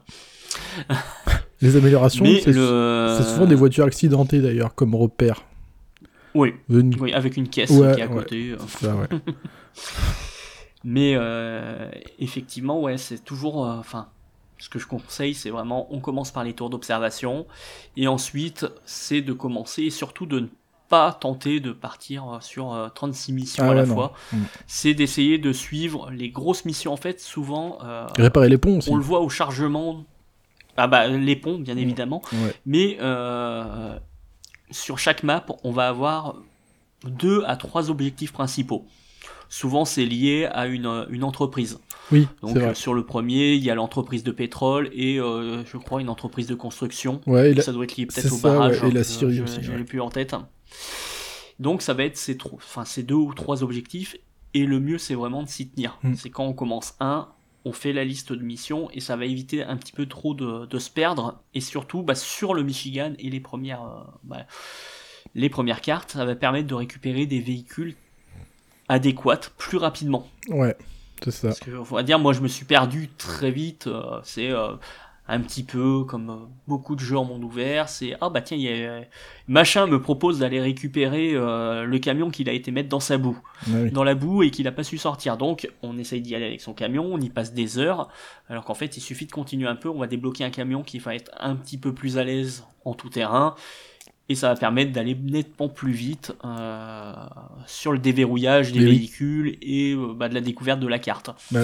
Et c'est ce que je t'avais dit d'ailleurs, notamment quand j'ai repris, j'ai longuement hésité à reprendre Snowrunner sur Switch, vu que je l'ai entièrement fait sur Xbox. C'est là où j'ai passé une 60aine d'heures au départ sur Snowrunner, sur les premières cartes. Je pense que je pourrais diviser mon nombre d'heures si je devais le refaire aujourd'hui. Sachant qu'en ayant une meilleure stratégie de jeu, en évitant d'aller se perdre, je sais qu'on peut aller beaucoup plus vite que ce qu'on peut faire au départ. Encore une fois, c'est surtout l'appel à l'aventure. C'est on est sur des cartes qui, alors même si ça manque de vie, ont quand même propose une certaine vie ou un certain vécu dans leur histoire. Ouais, c'est ça. Ouais. Le Michigan, ça a été dévasté par un torrent. Ouais, c'est inondé. Il y a eu une catastrophe. L'Alaska, on n'est plus sur une map sauvage. C'est l'hiver et il y a de la glace et on peut rouler sur la glace. Ouais. On n'aime pas trop les routes là-bas non plus. Là, ils aiment pas trop les routes. Et Temir, là, c'est vraiment la grande aventure. Ah oui, alors là, oui, c'est total. On est dans 1 mètre de neige, on roule sur de la mer gelée. Enfin, c'est assez fou, rien que pour débloquer le deuxième garage, ce qu'il faut faire. Mais c'est encore une fois, c'est des maps immenses. Et faut s'y préparer. C'est vrai qu'on peut très vite se perdre dans tout ce qui est proposé. C'est ça, ouais. On va se dire, j'ai découvert tous les points toutes les tours. Je vais aller faire toutes les tours de la carte suivante. Chose qui est pas nécessaire, pas forcément le plus simple au départ. Et puis même de façon stratégie, on parlait de ça tout à l'heure, c'est que très tôt dans le Michigan, vous allez avoir déjà votre première scout, puisque ça on va parler après, on va avoir des catégories de véhicules en fait, on va avoir de la scout, du camion autoroute, lourd, super lourd et tout terrain. Évidemment le Graal dans SnowRunner, c'est ce qui est tout terrain, parce qu'il n'y a pas de route en fait, donc... C'est là que c'est un petit peu dommage, c'est justement la catégorie autoroute. Ou la première fois que j'ai vu les premiers camions qu'il y a dedans, les Freightliner, où on retrouve le bon vieux camion américain, mais des années 80, pas ceux qui ont le nez long. Mais vraiment les cubes. On va dire, pour faire la référence, Optimus Prime. Voilà, le gros camion cubique des années 80. On a même du Caterpillar en autoroute, je crois, mais il y a du Caterpillar, je me demande si c'est pas du DLC gratuit qu'ils ont sur Switch, qu'ils ont mis.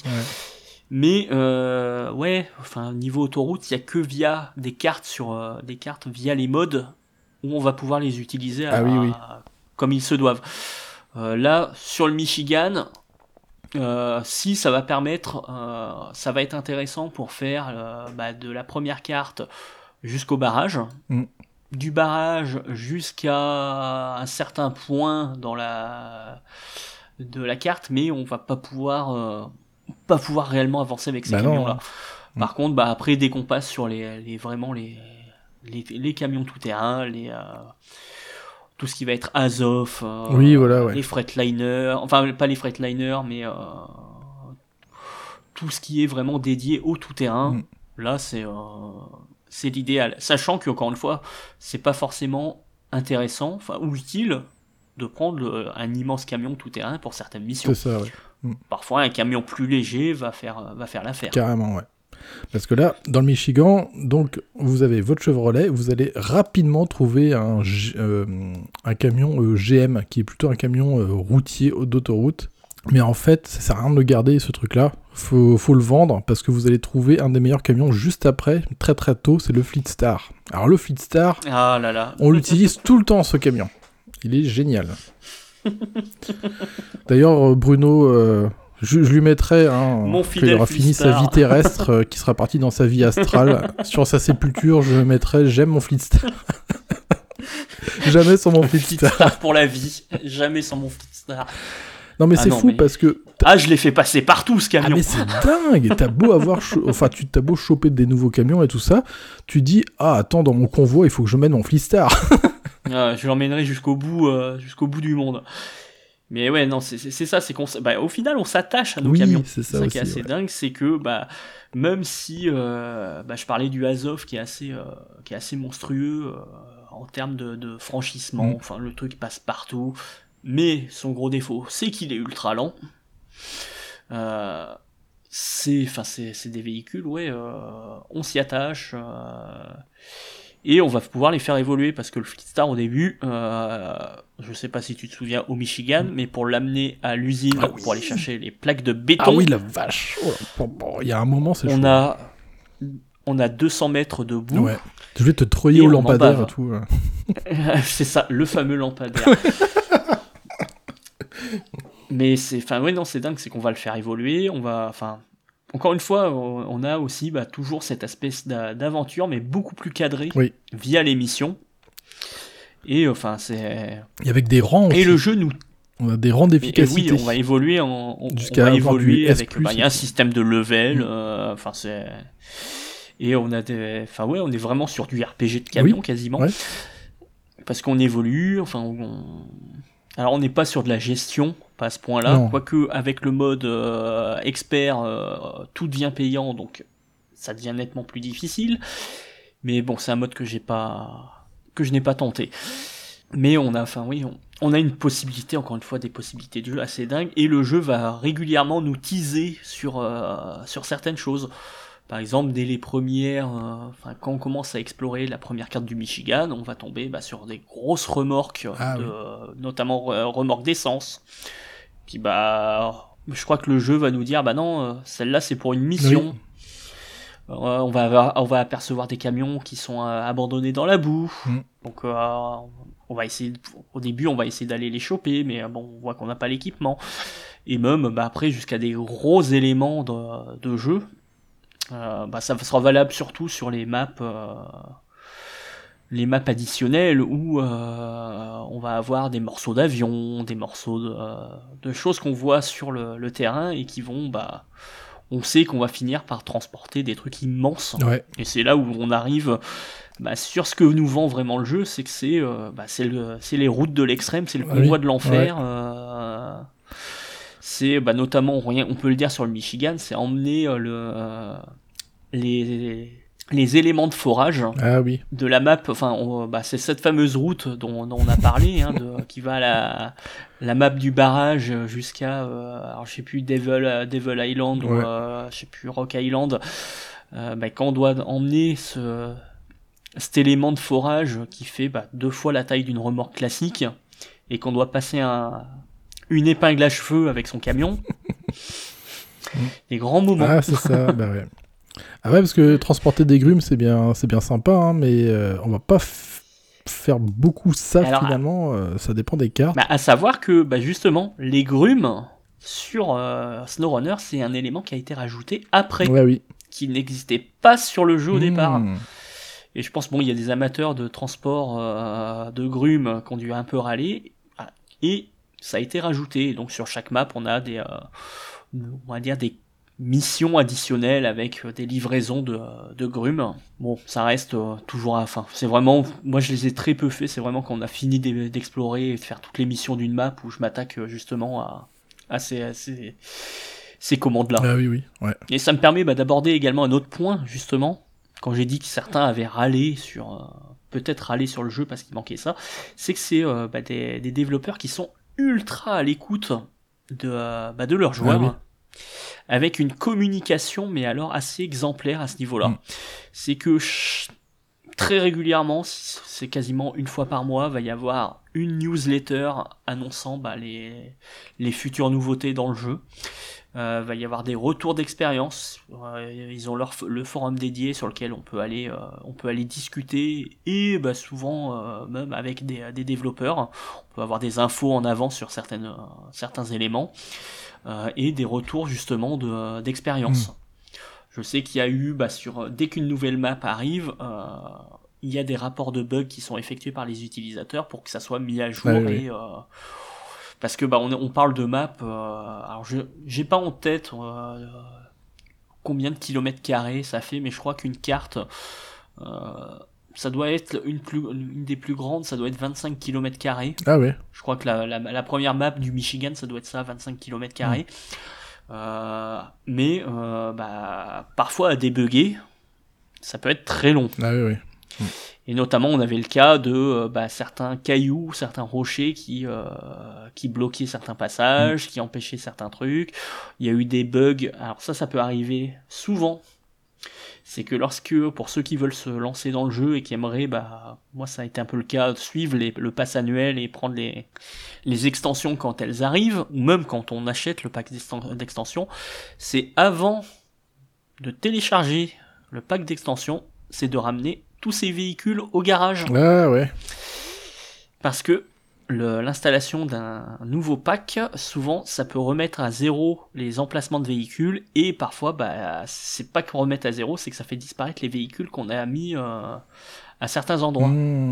Ah oui, d'accord, ouais.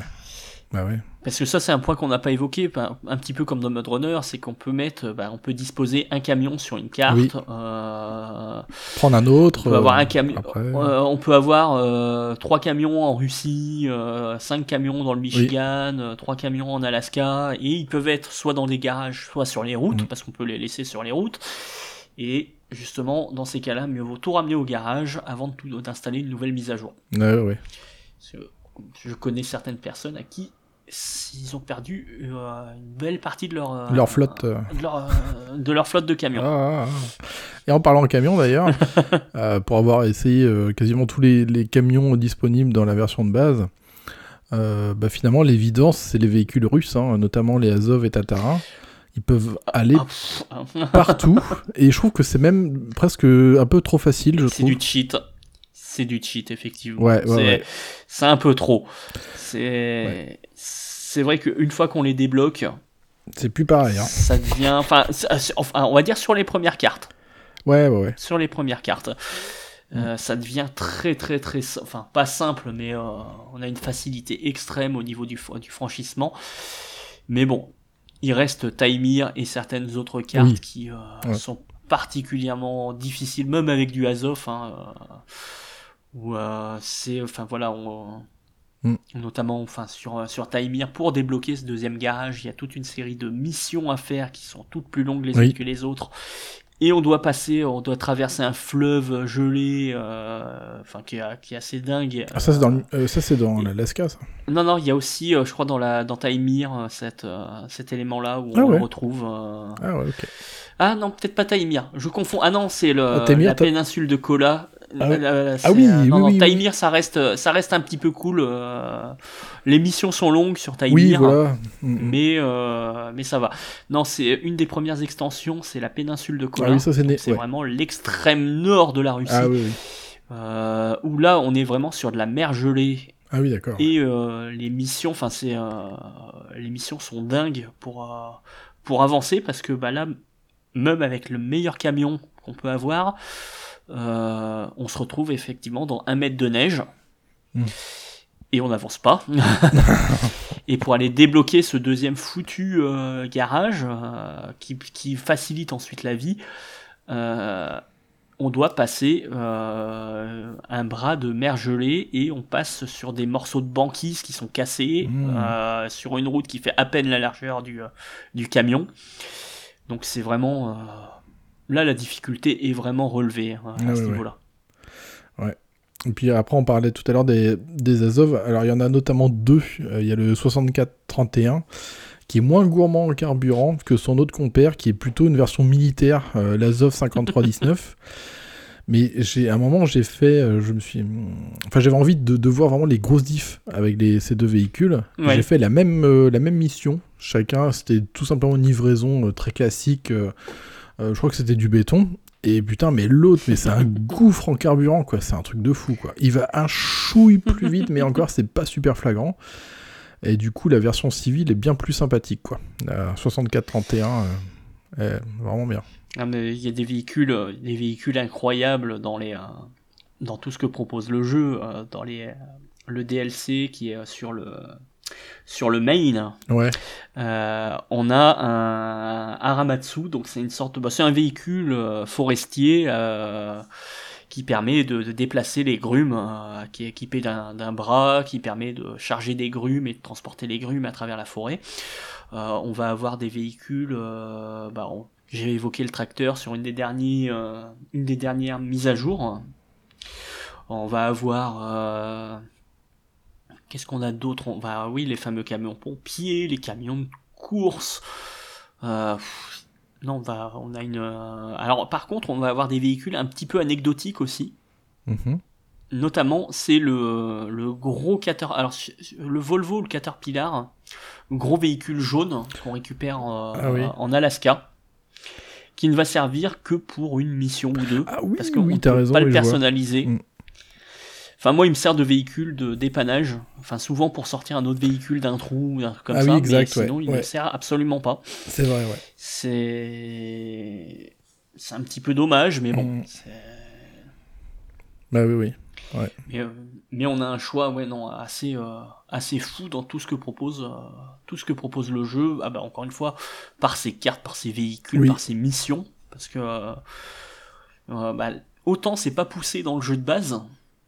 Autant dans les différents DLC, chaque carte va avoir sa thématique et sa fonctionnalité. Oui. Alors je ne sais plus sur laquelle, mais il y en a une où pour avoir des matériaux, on doit réactiver des usines et on doit amener des générateurs d'électricité. Ah oui.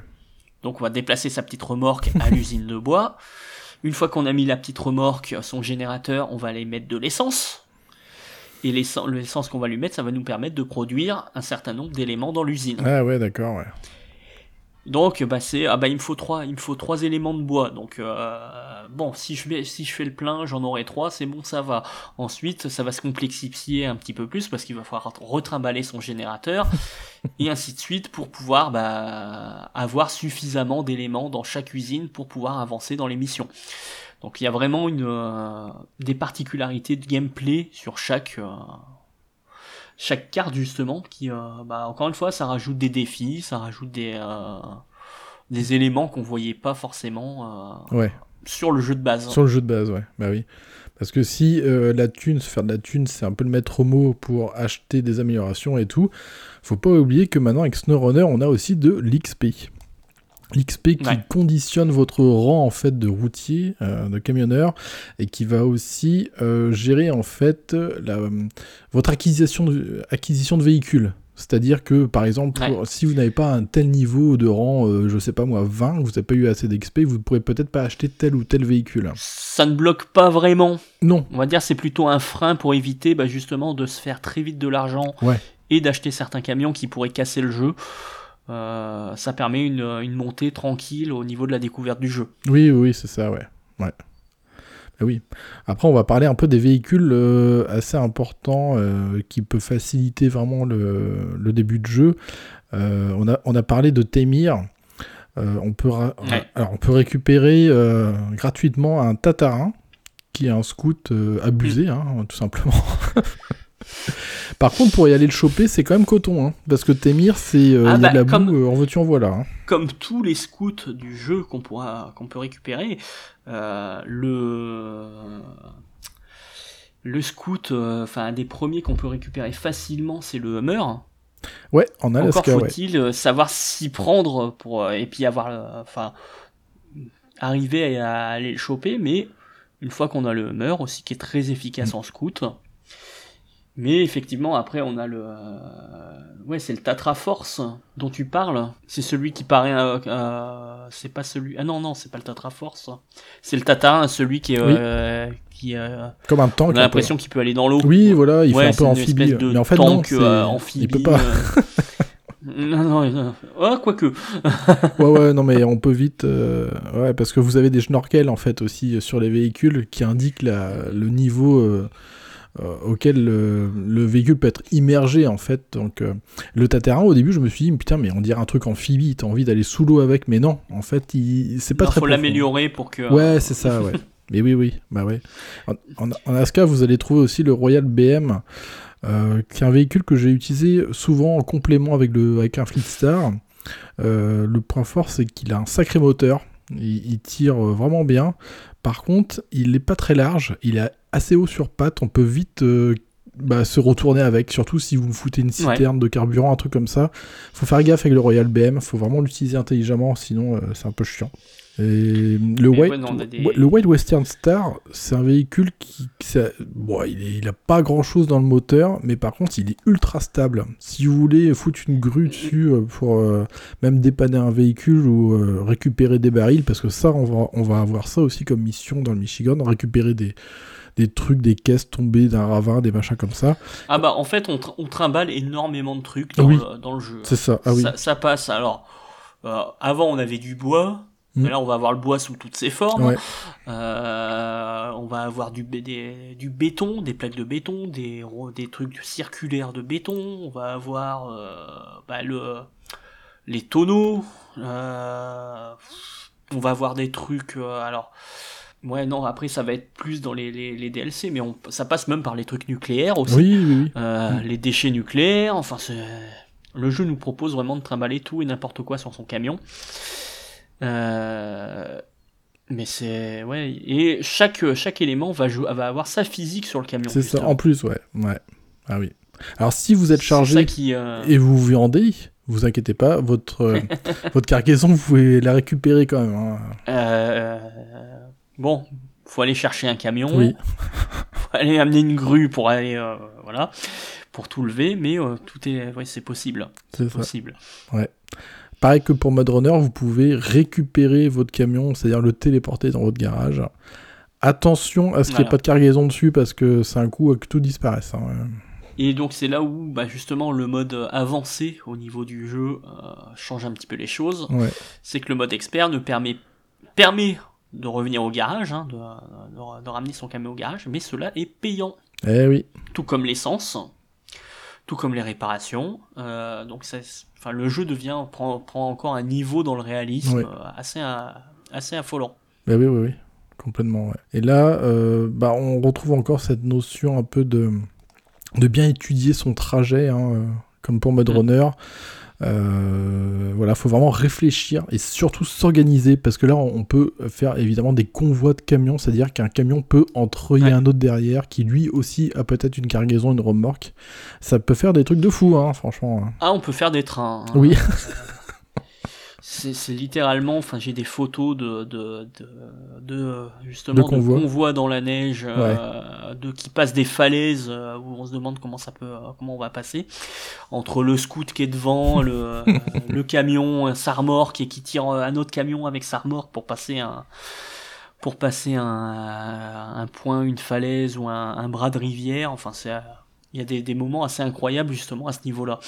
Et c'est justement, le côté convoi en solo est assez bien foutu, parce que le camion qu'on va treuiller, on va avoir la possibilité d'éteindre son moteur, de le rallumer, et en fait il va gérer un petit peu de façon autonome son accélération. Et ça c'est bien foutu, justement ça évite que le truc aille se foutre de lui-même dans un ravin alors qu'on n'a pas envie, quoi. Ah oui, c'est ça, ouais. Ouais. On a encore ce sentiment gratifiant de mener à bien des objectifs, des contrats. Mais c'est encore plus, parce que moi je trouve ce SnowRunner quand même un peu plus difficile que Mudrunner. On retrouve des points de dégâts, hein, des PV finalement, surtout sur les différents états de votre camion, les suspensions, le moteur, les essieux. Enfin, il y a tout encore cette gestion, ce réalisme. Le réservoir. Ouais. Mais oui, c'est vrai, le réservoir, ouais. On peut percer son réservoir. C'est ça. Et je crois que c'est un petit bémol. Il y a une route que je commence à bien connaître au Michigan. Et je prends souvent des dégâts gratuits quand je me balade sur cette route, avant d'arriver à la ferme, tout ça inondé. Ah, ça me parle. C'est sur la carte du barrage, en partant du garage, t'as une grande descente. Oui, et effectivement, si tu vas un peu trop vite, ou dans les deux sens, si tu veux repartir vers la carte principale, où t'as une grande descente aussi, bah, t'as tendance à te prendre des dégâts un petit peu injustement avec ton camion. Ouais, je sais pas d'où ça vient. C'est un petit peu bizarre, mais bon. Bah, je pense que c'est la physique du jeu qui s'emballe. Qui pousse un peu trop loin au niveau de la vitesse et le jeu a du mal à considérer le truc et donc inflige quelques points de dégâts, mais bon, ça, en règle générale, ça passe. Oui ça passe, ouais. Mais c'est un jeu qui est vraiment vraiment immense, c'est immense. Autant j'ai pris une claque avec le Mudrunner, parce que c'est vraiment un genre que je connaissais pas, mais avec Snowrunner c'est une deuxième claque en fait. T'arrives dans un terrain que tu connais, oui, je sais à quoi je vais jouer, tu vois, mais en fait, c'est démultiplié, en fait, ton truc, quoi, la sensation. Oui. Et là où moi, je me suis fait vraiment aspirer, c'est justement par son côté mission un peu plus cadré. Oui, ouais. Où, justement, bah, cette fois-ci, c'est pas j'explore simplement la carte, c'est oui, on explore la carte, mais les missions que le jeu va te proposer, il va y avoir un certain défi, et... c'est suffisamment bien fait pour que c'est gratifiant d'amener ton camion au bout du truc, mais visuellement aussi on fait des trucs de fou. Y a notamment, au bout de quelques heures sur la première, rien que la première carte, on va parler beaucoup du Michigan parce qu'en fait dans SnowRunner on va dire le Michigan c'est le gros point de départ, et c'est un gros point de départ pour ceux qui vont plonger dans le jeu, on va dire d'une quarantaine d'heures. Et dès le début du Michigan, on va avoir la possibilité de faire une mission qui va nous obliger à traverser le fleuve qui est en crue. Oui. Qui est au nord, c'est au nord de la carte. C'est ça, Et c'est 300 mètres de route qui sont recouvertes par le fleuve. Et rien que cette mission-là, à passer... la satisfaction qu'on a de voir son camion qui galère à passer le truc et de voir la physique de l'eau sur le camion... Ouais.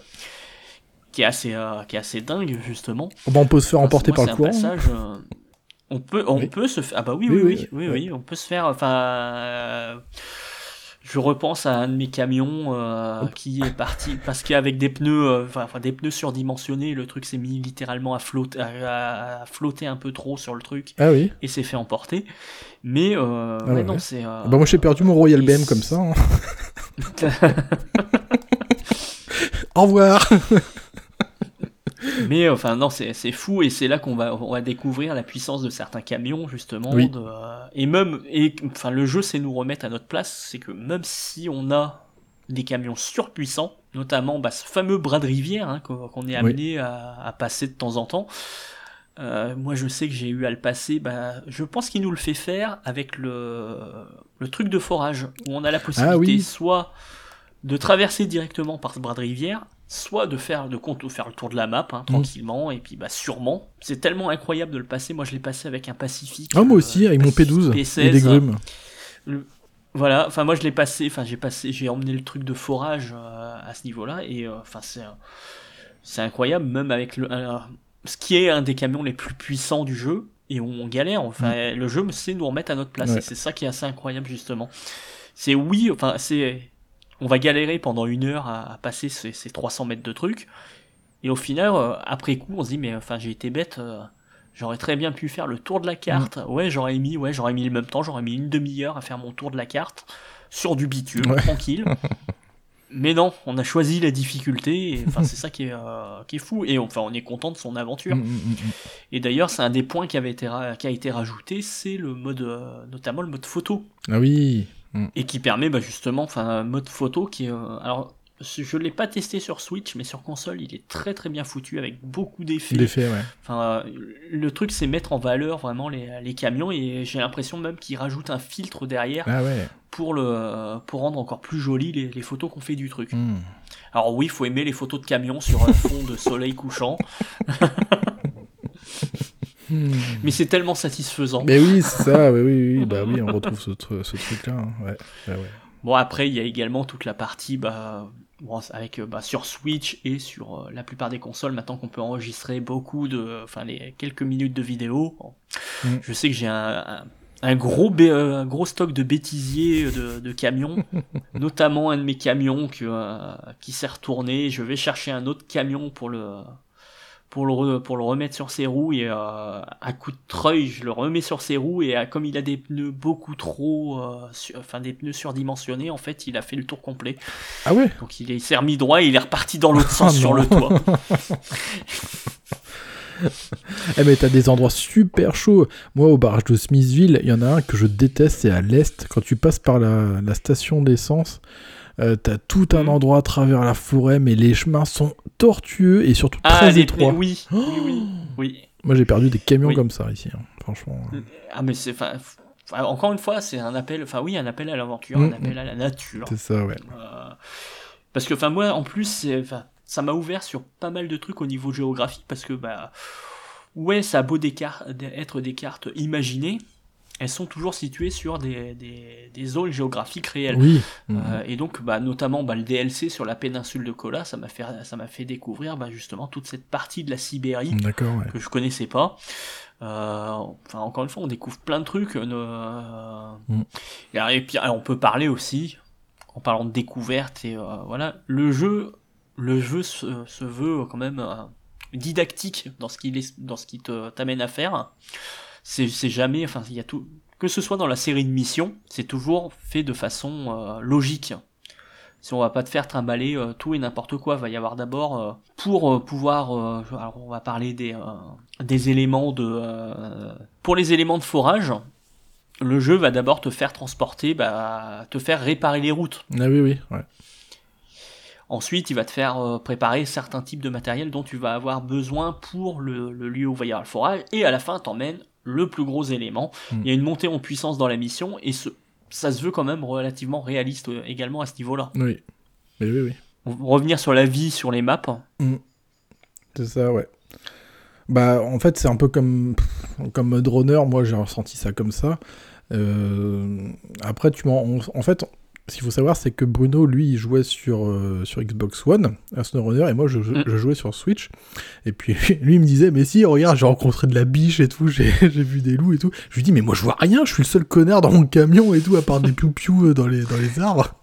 Et puis, à un moment, c'est vrai que j'ai vu ce qui semblait être une sorte de biche ou un chevreuil qui a traversé la route, mais dès que tu te rapproches, ça disparaît, quoi. Ouais, c'est pour ça, ça, encore une fois, ça manque un petit peu de vie au niveau des cartes. Ouais.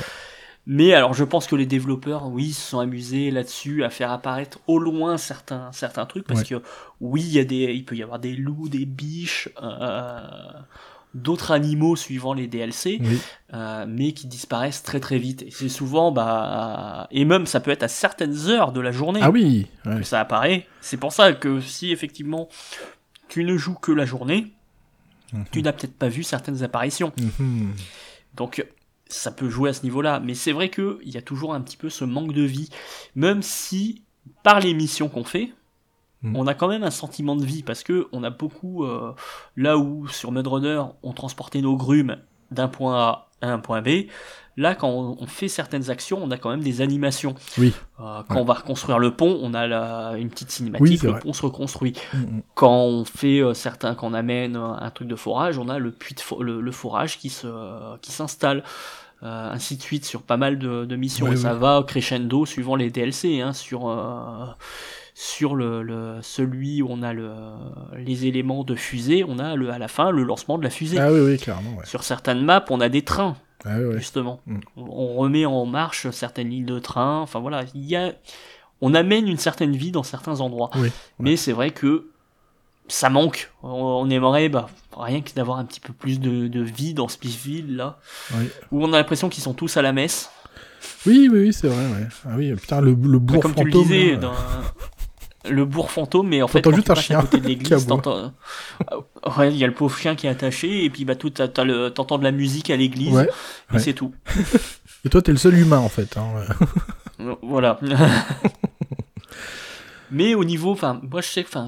Alors, je sais pas si tu disais, faut aimer la country... quand on roule. Dans Snowrunner, j'aime beaucoup l'ambiance musicale. Ouais, moi aussi, ouais. J'aime alors beaucoup cette nap. C'est un jeu... J'y ai passé des centaines d'heures, hein, on va pas le, je peux le dire maintenant, hein, c'est, ça se compte même en plusieurs centaines d'heures, et même si j'ai pas tout exploré au niveau des DLC, j'aime beaucoup l'ambiance musicale qui est faite de nappes de musique. Alors ça peut être des notes de musique un peu country, oui. Un peu aérienne tribal aussi. Tribal suivant les pays, très aérienne, mais qui remonte, enfin toujours avec, qui va faire penser au pays dans lequel on est. C'est ça, ouais.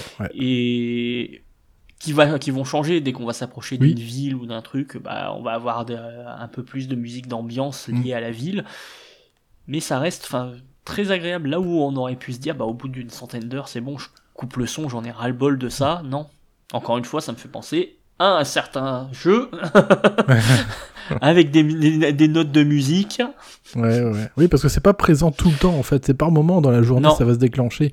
Et moi par exemple j'aime beaucoup celle de l'Alaska. C'est vraiment très différent. L'Alaska est très agréable. Ah ouais, bah, moi, c'est une de mes cartes préférées dans les DLC. J'en ai beaucoup parlé. C'est la péninsule de Kola, où effectivement, on roule et c'est là où on va avoir pour moi les. Et ce qui est dommage, hein, c'est que c'est pour moi une map qui aurait dû être dès le départ dans le jeu, vu ce qu'elle propose visuellement, parce que c'est des mers de glace et des aurores boréales. Ah oui. Et visuellement, c'est vraiment magnifique. Et cette nappe de musique qui monte alors qu'on commence à rouler, le soleil qui se couche, on commence à voir les aurores boréales. Ouais, là le jeu il m'emporte. Il est juste incroyable à ce niveau-là. Ben ouais.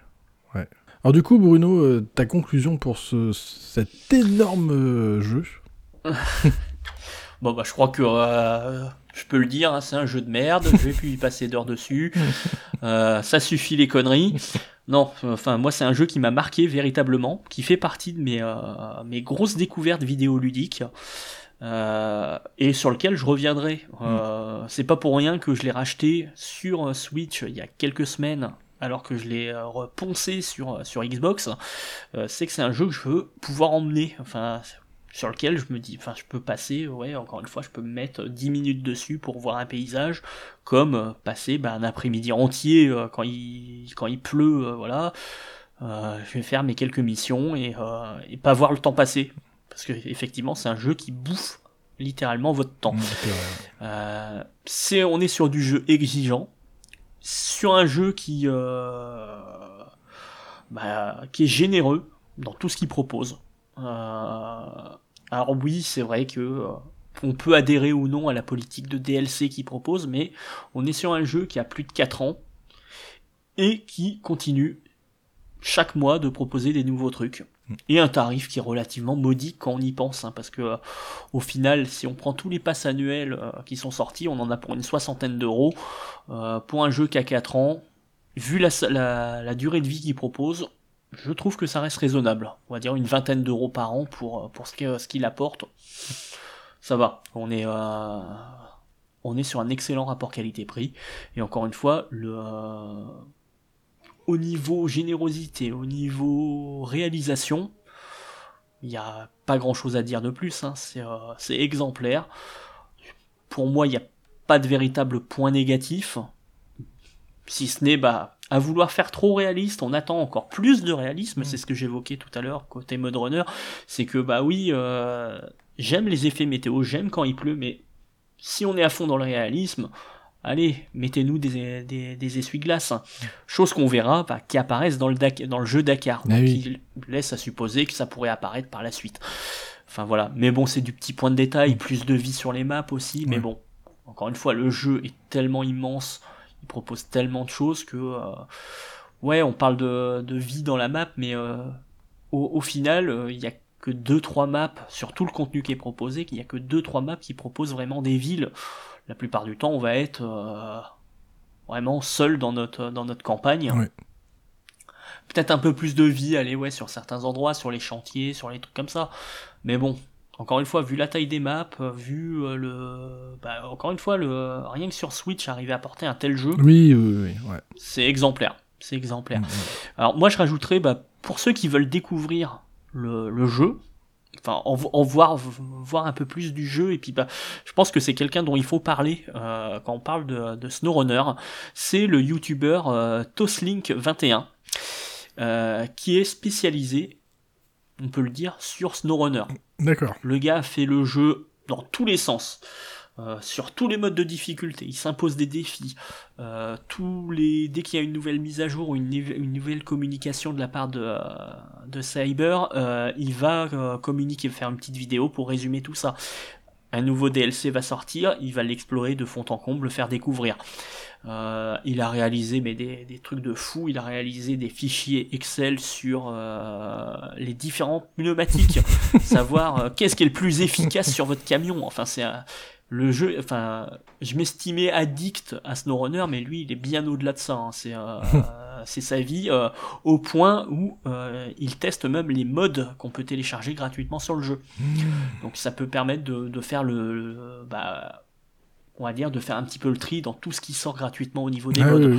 Donc ouais, c'est assez fou tout ce qu'il a fait au niveau vidéo. Je crois que rien que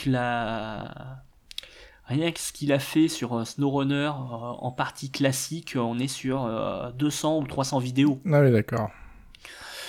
Donc voilà, il y a de quoi faire dans tous les sens. Enfin voilà, de quoi regarder. Et, enfin, c'est quelqu'un qui touche à beaucoup de jeux de conduite. Mmh. Donc vraiment à voir. Je le redis, alors c'est Tolinks21. Donc facilement trouvable sur YouTube. Et même, je fais quand même la recommandation. Il est également accessible, on peut aller lui parler sur le forum sur jeuxvideo.com dédié au jeu. Ah, d'accord. Où il est très présent, si on est un peu paumé ou si on veut des conseils, il vous répondra. Il est toujours, enfin, c'est quelqu'un qui est ultra agréable pour discuter à propos du jeu. Ok. Puis bah voilà, encore une fois, bah, vous voulez de la nature, vous voulez des gros camions, vous voulez de la boue, de la neige, de la glace, bah, faut foncer. Ok, merci Bruno. Alors à mon tour, les plus, c'est beau, c'est vraiment super beau quoi, que ça soit sur Switch et même sur One, puisque tu m'as envoyé des screens, des vidéos, oui. C'est... Très souvent. Ouais, très très souvent. Ouais. C'est du Mudrunner plus riche et complet, y a le multijoueur, moi je pense que j'ai dû faire 70% solo et 30% multi à 3 joueurs. On a les maps interconnectées, je trouvais ça bien, les véhicules nombreux et variés, les détails affolants comme la modélisation de l'intérieur des cabines. On a ça faut le redire, mais c'est dingue. On a encore ce sentiment gratifiant lors d'une mission rondement menée. C'est vraiment le jeu de simulation tout terrain ultime jusqu'à présent, hein, de ce que je connais. Et, ça a toujours ce petit goût de reviens-y. D'ailleurs, tu l'as très bien dit tout à l'heure, Bruno, oui. C'est tiens, j'ai envie de quand même faire un petit objectif, tu vois, sans forcément y passer une heure, mais ça. Juste tiens, une petite route, voilà. On a un jeu, comme tu l'as dit aussi, Bruno, sacrément bien suivi depuis sa sortie, avec toutes ses mises à jour et contenus additionnels. Et ça, faut et encore une fois, je le redis, hein, c'est vraiment... il y a une communauté, mais il y a aussi les développeurs. Et c'est très rare de voir un studio aussi impliqué dans, dans la création d'un jeu et dans le suivi. Ouais, c'est vrai. Et oui. Moi, j'ai pas rencontré de bugs, à part en multi, avec le réseau local de la Switch. Mais ça, j'ai trouvé ça sur d'autres types de jeux, en fait. Quand vous jouez en multi, pas forcément en ligne, mais avec le réseau local de Switch, vous pouvez avoir... des petits bugounets, mais c'est pas non plus la mort quoi. Non mais ça reste normal. Oui, c'est ça ouais. À ce niveau-là. Alors en moins toujours ce manque de vie. Alors pas vraiment d'animaux sur Switch parce que ils ont peur du camion, poète. Après on a un gros klaxon aussi quand même hein, donc et encore moins d'humains. Encore une fois là on a de quoi tester du camion là, du klaxon. Hein. Ah, alors oui. Là il y a de quoi faire. Et d'ailleurs, c'est le seul point. Alors voilà, on parle customisation et tout ça. Hein. Mais, chose étrange, dans la customisation, klaxon, on peut pas choisir son klaxon. Ah ouais, c'est vrai. Ouais.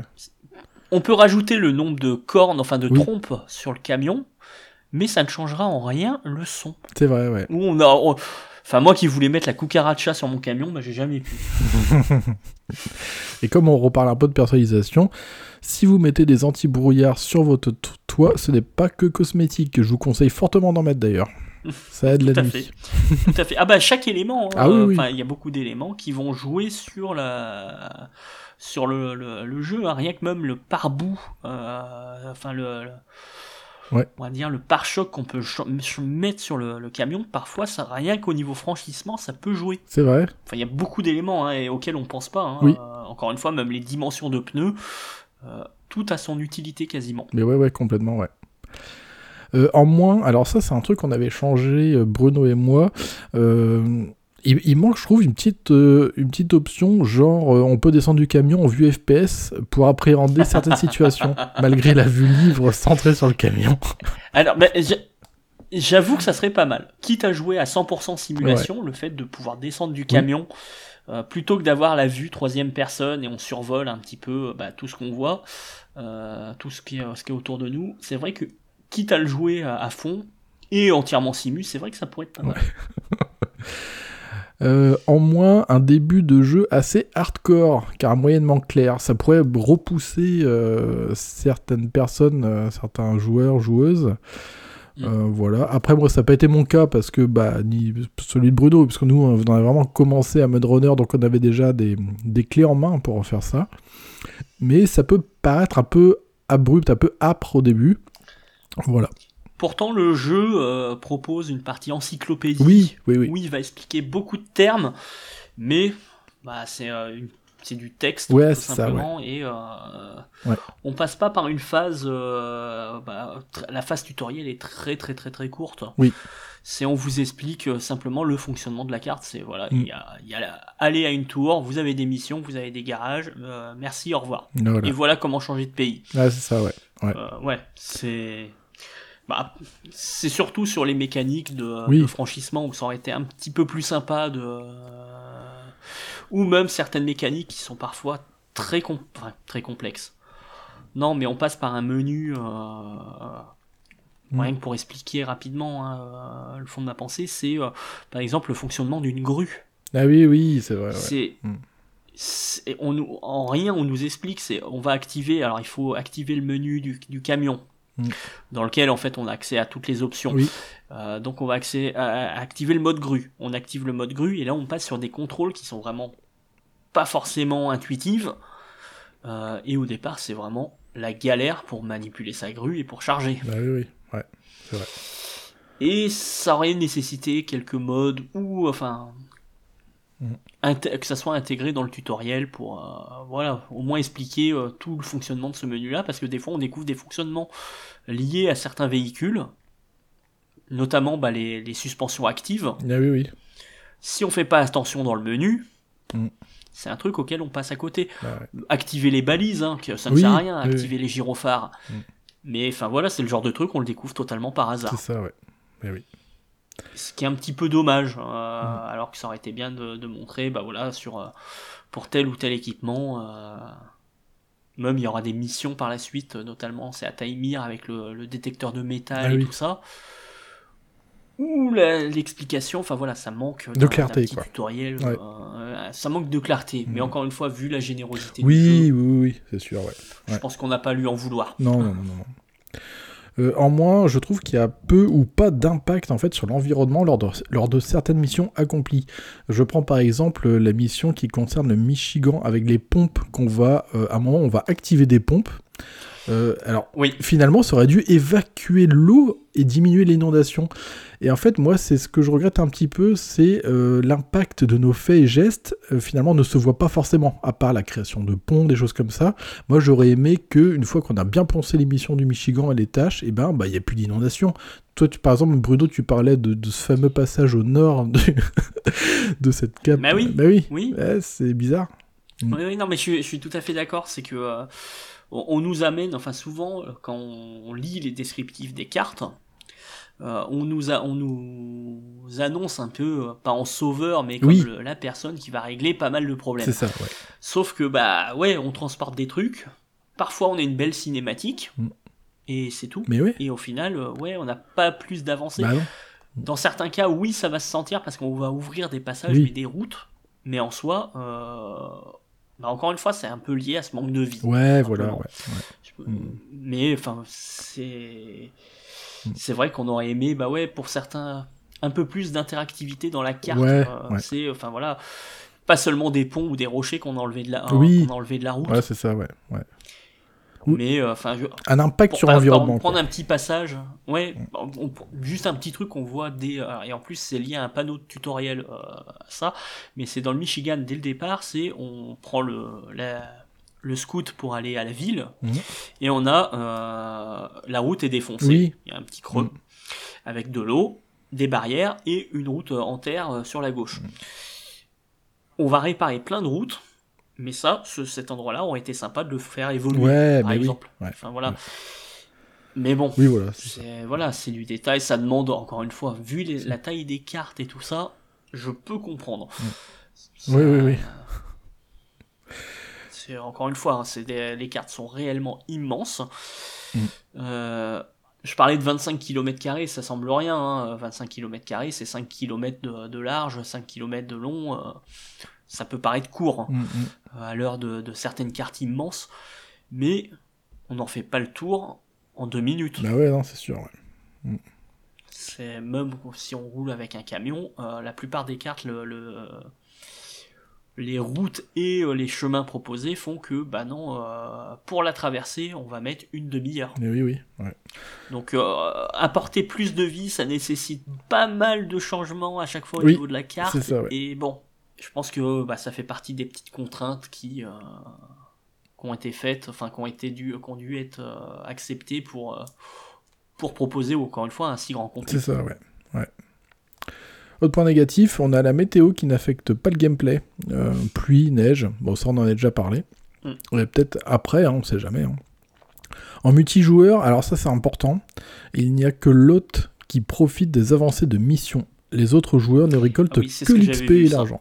Voilà. Et un autre truc négatif, il n'y a pas d'essuie-glace. Je veux mon essuie-glace. Et voilà. Je veux mes essuie-glaces. Après, voilà, tout ça, c'est de la babiole, en fait. Tous les points négatifs qu'on a cités. C'est-à-dire que le jeu est tellement réaliste. Il est tellement poussé que, comme disait Bruno aussi, c'est qu'on imagine que ça aille encore plus loin, en fait, finalement. Quoi. Voilà. Ouais. Tout comme les environnements. Oui, c'est ça, mais oui, complètement. Ça, on l'a longtemps évoqué, enfin, on l'a évoqué ensemble. C'est, pour l'instant, on a, on va dire, des forêts américaines ou européennes. Enfin, ça c'est des forêts classiques. On va avoir des étendues de neige, enfin, voilà, tout ce qui est Sibérie, Alaska. Mais on commence à rêver, pourquoi pas de jungle tropicale, pourquoi pas du désert. Ouais. Sachant que le moteur, le jeu Dakar a montré que le sable il sait gérer. Donc pourquoi pas par la suite à ce niveau-là. Mais c'est vrai que il nous en offre tellement. Mais oui. Qu'on en veut plus, ça, on est, voilà, on reste des gosses.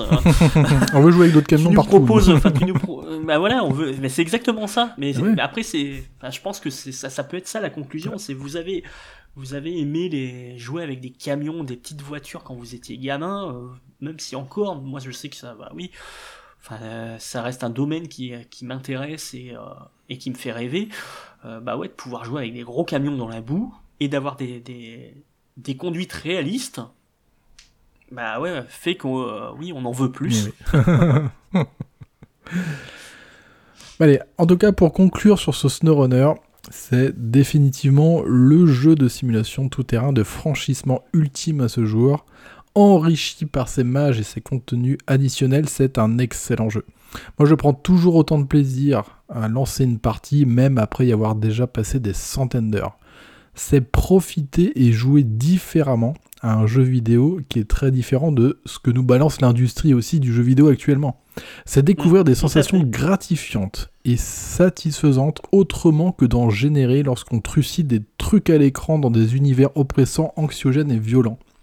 C'est affronter la nature avec les moyens à disposition pour livrer des trucs lorsqu'il n'y a plus de route. C'est de faire de grands convois à plusieurs joueurs et de redresser le camion d'un autre, de vivre des livraisons qui se transforment en périple et à se demander si on va vraiment finir par y arriver. C'est un jeu qui ne plaira évidemment pas à tout le monde. C'est un ovni de l'extrême pourtant très agréable à prendre en main et à parcourir. Je ne suis pas forcément, comme Bruno, fan hardcore de camions et autres gros véhicules. Je suis pas fan hardcore. Mais le concept nous a parlé. Et moi, en tout cas, il m'a happé, autant que Bruno.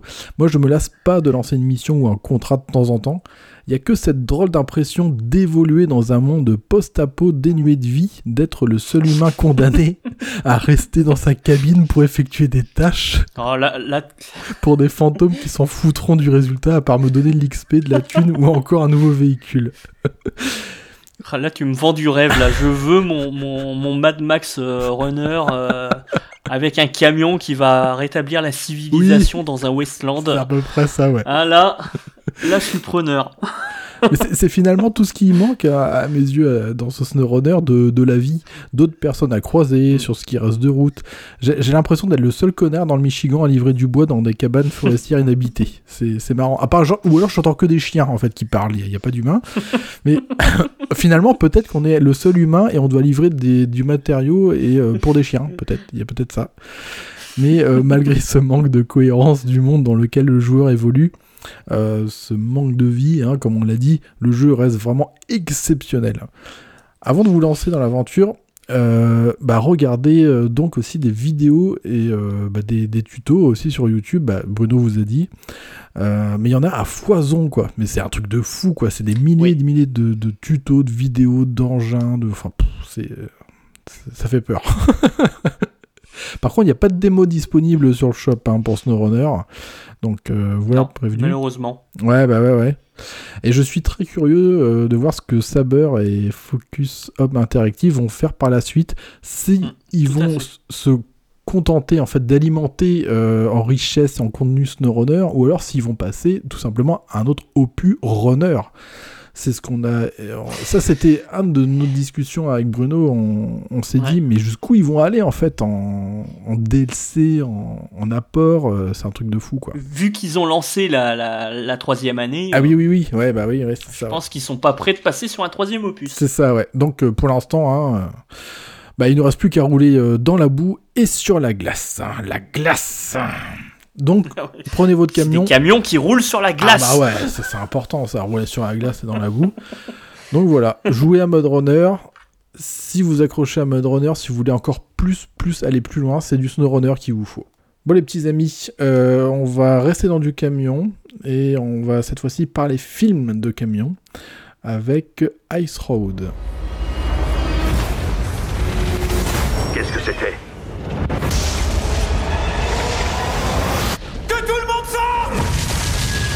On a 26 mineurs coincés sous terre qui vont vite manquer d'air. Il me faut 100 mètres de tuyaux à leur livrer en moins de 30 heures. C'est possible ou pas ? En route ! Je monte une mission sauvetage. On y va. Si jamais ils parviennent à le faire, on sera mis sur la sellette. On est victime d'un sabotage. C'est devenu personnel. J'ai la rage maintenant. Ça sent pas bon. T'arrêtes pas tant que t'auras pas atteint la mine. Oh on arrive. Accroche-toi. Ice Road, ou piège de glace au Québec. Parce qu'au Québec, on aime bien les noms un peu différents. Alors Ice Road, c'est quoi ? C'est la route de glace. Nous, on aime bien rouler sur la glace. Ouais, alors c'est un thriller d'action américain écrit et réalisé par Jonathan Einsleid, sorti en 2021. Il sort sur Netflix dans certains pays comme les États-Unis et au cinéma sur d'autres territoires. Alors moi j'ai repéré qu'un seul acteur que je connaissais dedans, c'est Liam Neeson. Pour moi c'est Qui-Gon Jinn dans Star Wars. Mais on a aussi du Laurence Fishburne. J'étais étonné de voir. Ouais. Oui. Le Morpheus. Effectivement. On est sur des acteurs inconnus. Ouais. Alors, à savoir que le réalisateur Jonathan Einsleid est avocat à la base. Il entre dans le milieu du cinéma en tant que scénariste au départ, puis effectivement réalisateur ensuite. Il fera par exemple en 2004 le film Punisher avec Thomas Jane et John Travolta, que moi j'ai pas vu. Je sais pas si t'as vu, toi.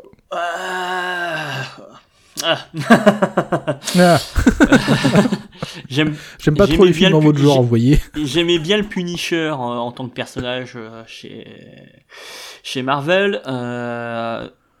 Pour ce film-là, ils ont décidé d'adapter certains comics et ça passe plus ou moins bien.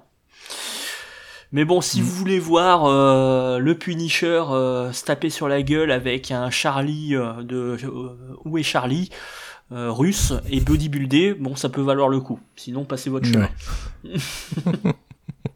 Après, on lui doit quand même pas mal de scénarios. Il a bossé sur pas mal de trucs connus. Il a bossé sur Jumanji, il a bossé sur Rock, il a bossé sur Les Ailes de l'Enfer, sur Armageddon. Hein, on dirait qu'il y a quand même une sorte de lien avec certaines personnes. Ouais. Mais il a fait pas mal de trucs. Après, au niveau réalisateur, c'est vrai que il a pas fait grand-chose. Non. Bah alors, c'est quoi ce Ice Road ? Eh ben, ce film se passe dans le Grand Nord canadien. Une mine de diamants s'effondre et piège 26 personnes, du coup, avec très peu d'air, hein, le temps est compté. On a Golden Road, qui est le propriétaire d'une entreprise de transport routier, fait alors appel à Mike, un conducteur chevronné de semi-remorques et de gros camions qui roulent sur la glace. Avec son frère. Oui, c'est ça. Mais son frère qui est un peu le mécano. Ouais. Voilà. Un peu simplet, mais qui a du talent quelque part, quoi. Exactement. Ouais. Alors, en plus des événements climatiques, le dégel, les tempêtes et des contraintes liées au froid, l'équipe de sauvetage va découvrir que le véritable danger est ailleurs. Et oui, parce qu'il y a plusieurs dangers ici. Il n'y a pas que la nature, quoi. C'est ce que j'allais dire, il n'y a pas que la nature. Il y a peut-être l'homme aussi. Mais oui. Bon. Après, on est sur une sorte de remake du Salaire de la Peur et du film Sorcerer, que je recommande aussi au passage, si vous voulez voir du camion dans la jungle et dans des conditions réalistes. Sorcerer est aussi un très grand film et aussi une grande aventure humaine, donc c'est à voir aussi. Ouais. Mais Ice Roads, on est sur un bon petit film d'action. Hein. Moi, je sais que on l'avait découvert dans notre vraiment au summum de notre période poids de camion. C'est ça, ouais. Et pour tenter de nous sevrer, on s'est dit on va se faire un petit film. Et puis, on n'a pas été déçus. Ah non, pas du tout. Mais moi, j'ai plutôt aimé parce que les camions, ils sont jolis, ils sont rutilants. Ah oui, ils font rêver les camions dans ce film, carrément. Mais ouais, et on sent bien une tension en fait, surtout qu'ils vont traverser ce lac gelé. J'ai adoré ce passage. Oui, il y a des belles scènes d'action. Il y a que, on va dire, le final qui est un poil décevant, mais bon, ça reste très honnête. Encore une fois, on est sur un film d'action et qui propose pas un truc. On aurait pu, quitte à parler de films de camion, on aurait pu citer effectivement Duel. De Spielberg, il y a des films de routiers, il n'y en a pas 36 000. Mais ce petit Ice Roads, il colle parfaitement à l'ambiance de Snowrunner, tout simplement.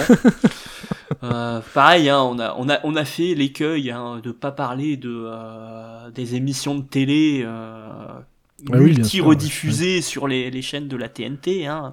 Ouais. Voilà.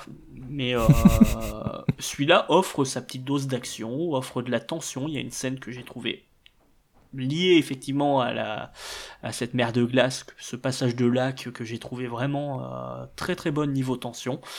Oui. Du rebondissement. Enfin, encore une fois, c'est un petit film qui se laisse regarder, que je reverrai franchement avec plaisir. Ah, moi aussi, pareil. Ouais. Enfin, vraiment, c'est...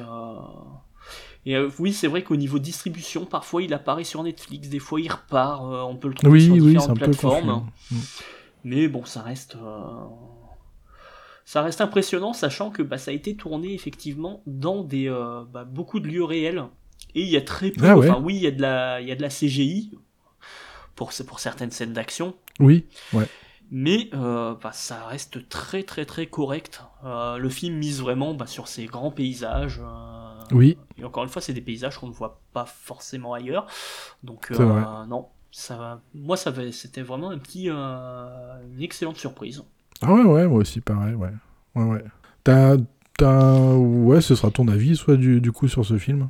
Ouais, tout à fait. Bah voilà, c'est encore une fois une bonne surprise.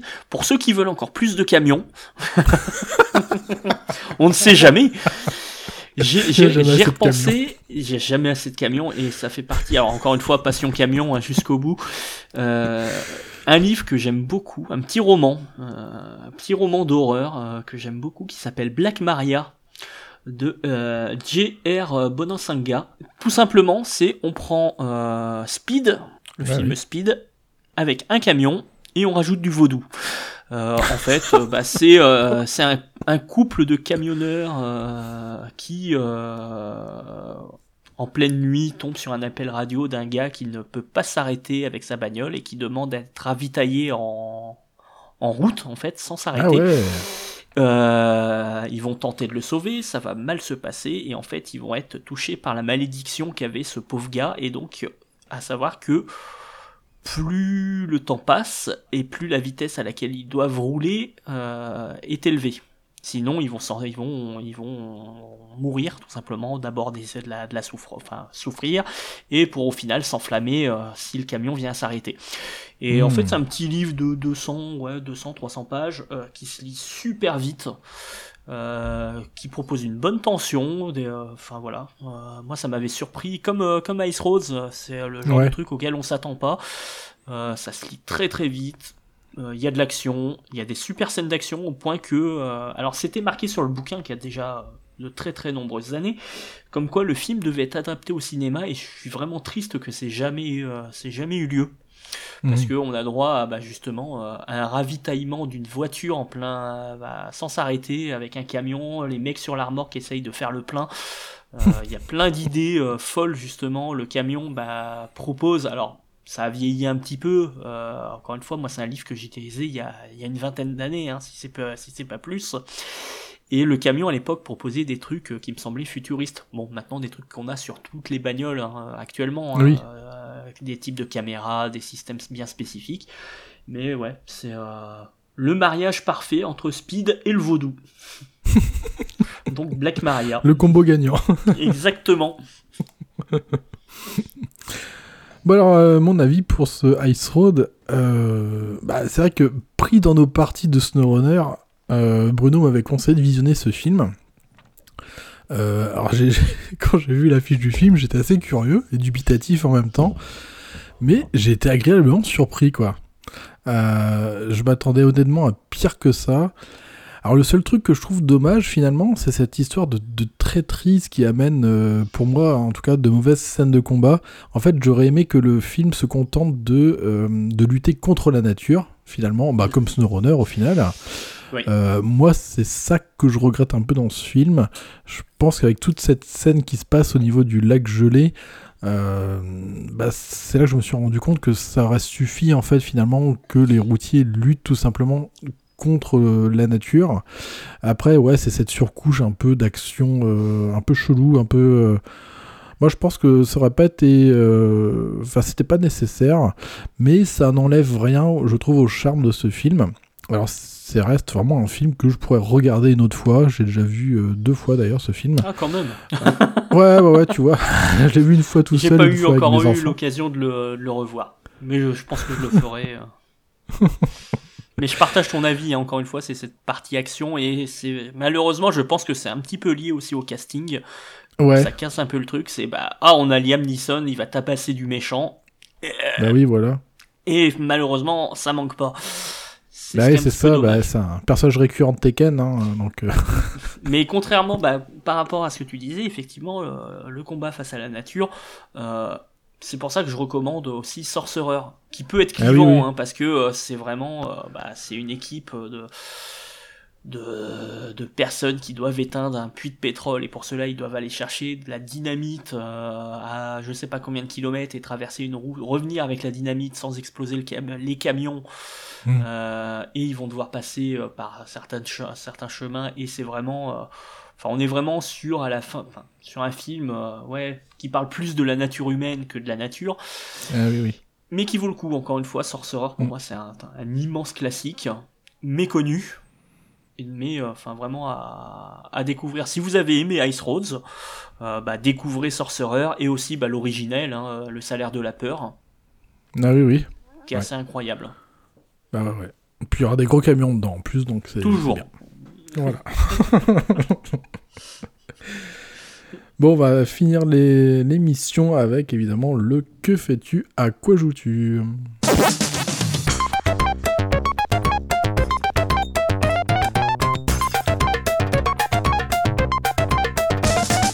Que fais-tu, à quoi joues-tu ? Ah, mon cher Bruno, que fais-tu ? Alors, en ce moment, beaucoup de lectures. Bon, il y a aussi du jeu vidéo, je vais y venir après. Mais actuellement, je suis revenu à la bande dessinée via un auteur italien qui s'appelle Zerocalcare, qui est considéré comme l'auteur italien le plus connu actuellement. Alors, ce que je peux recommander pour découvrir cet auteur, c'est qu'il y a une série sur Netflix qui s'appelle « À déchirer en suivant les pointillés ». C'est une petite série d'animation, c'est 6 épisodes d'un quart d'heure, 20 minutes, que je recommande vivement, mais vraiment vivement pour les personnes on va dire de la trentaine, de la quarantaine. Moi, c'est un personnage qui m'a beaucoup parlé, je me suis beaucoup retrouvé. En fait, c'est quasiment semi-autobiographique ce qu'il écrit. Avec beaucoup de références à la pop culture. Là, j'ai lu pas mal de... Je me suis permis de découvrir tout ce qu'il a fait. Il y a des albums très intéressants où il est parti découvrir des pays qui sont en guerre, hein, la Syrie, certains pays à la frontière avec l'Arabie Saoudite, et il porte un témoignage très intéressant et très loin de ce qu'on peut imaginer via le ressenti qu'on a au niveau des médias. Et il a également d'autres ouvrages plus biographiques où il va parler un petit peu de son enfance, où il va parler de qu'est-ce que c'est que à l'heure actuelle, justement, la trentaine, la quarantaine, les défis qu'on a face à nous, les grands événements qui peuvent nous marquer, que ce soit le décès, que ça peut être lui, son rapport face à la célébrité, ou face à justement à ce que vivent ses amis, parce que c'est une personne qui est on va dire, qui malgré le succès, continue à vivre tout simplement dans son quartier très populaire de Rebibbia en Italie. Donc c'est vraiment un quartier, on va dire, c'est un peu comme on pourrait parler, situer certaines cités de Marseille. On va dire, il y a beaucoup d'animation. Et pourtant, il reste lié à cet endroit-là et continue de porter beaucoup de valeur dans ses messages et toujours avec énormément d'humour. Donc c'est pour ça que je recommande vivement la série à découper suivant les pointillés, qui va être suivie là dans quelques jours, peut-être même dès que vous entendrez le podcast sur Netflix par la suite. Donc c'est Ce Monde ne mourra pas, donc on peut dire la deuxième saison de la série. Voilà, donc Zerocalcare, ça se trouve un petit peu difficilement en magasin, mais si vous avez accroché à la série, foncez sur les bandes dessinées, tout simplement. Et autre point aussi qui me prend beaucoup de temps en ce moment, c'est un certain jeu sur Nintendo Switch. Oh là là, il a succombé. J'ai succombé. On va dire, à part les camions, je suis fan de Zelda. Et donc, l'appel d'Hyrule. Voilà, l'appel d'Hyrule, c'est donc le fameux Tears of the Kingdom, qui est, pour l'instant, loin de tout ce que je pouvais imaginer sur le jeu. Je vais pas en faire un test, ça serait bien trop long d'en parler.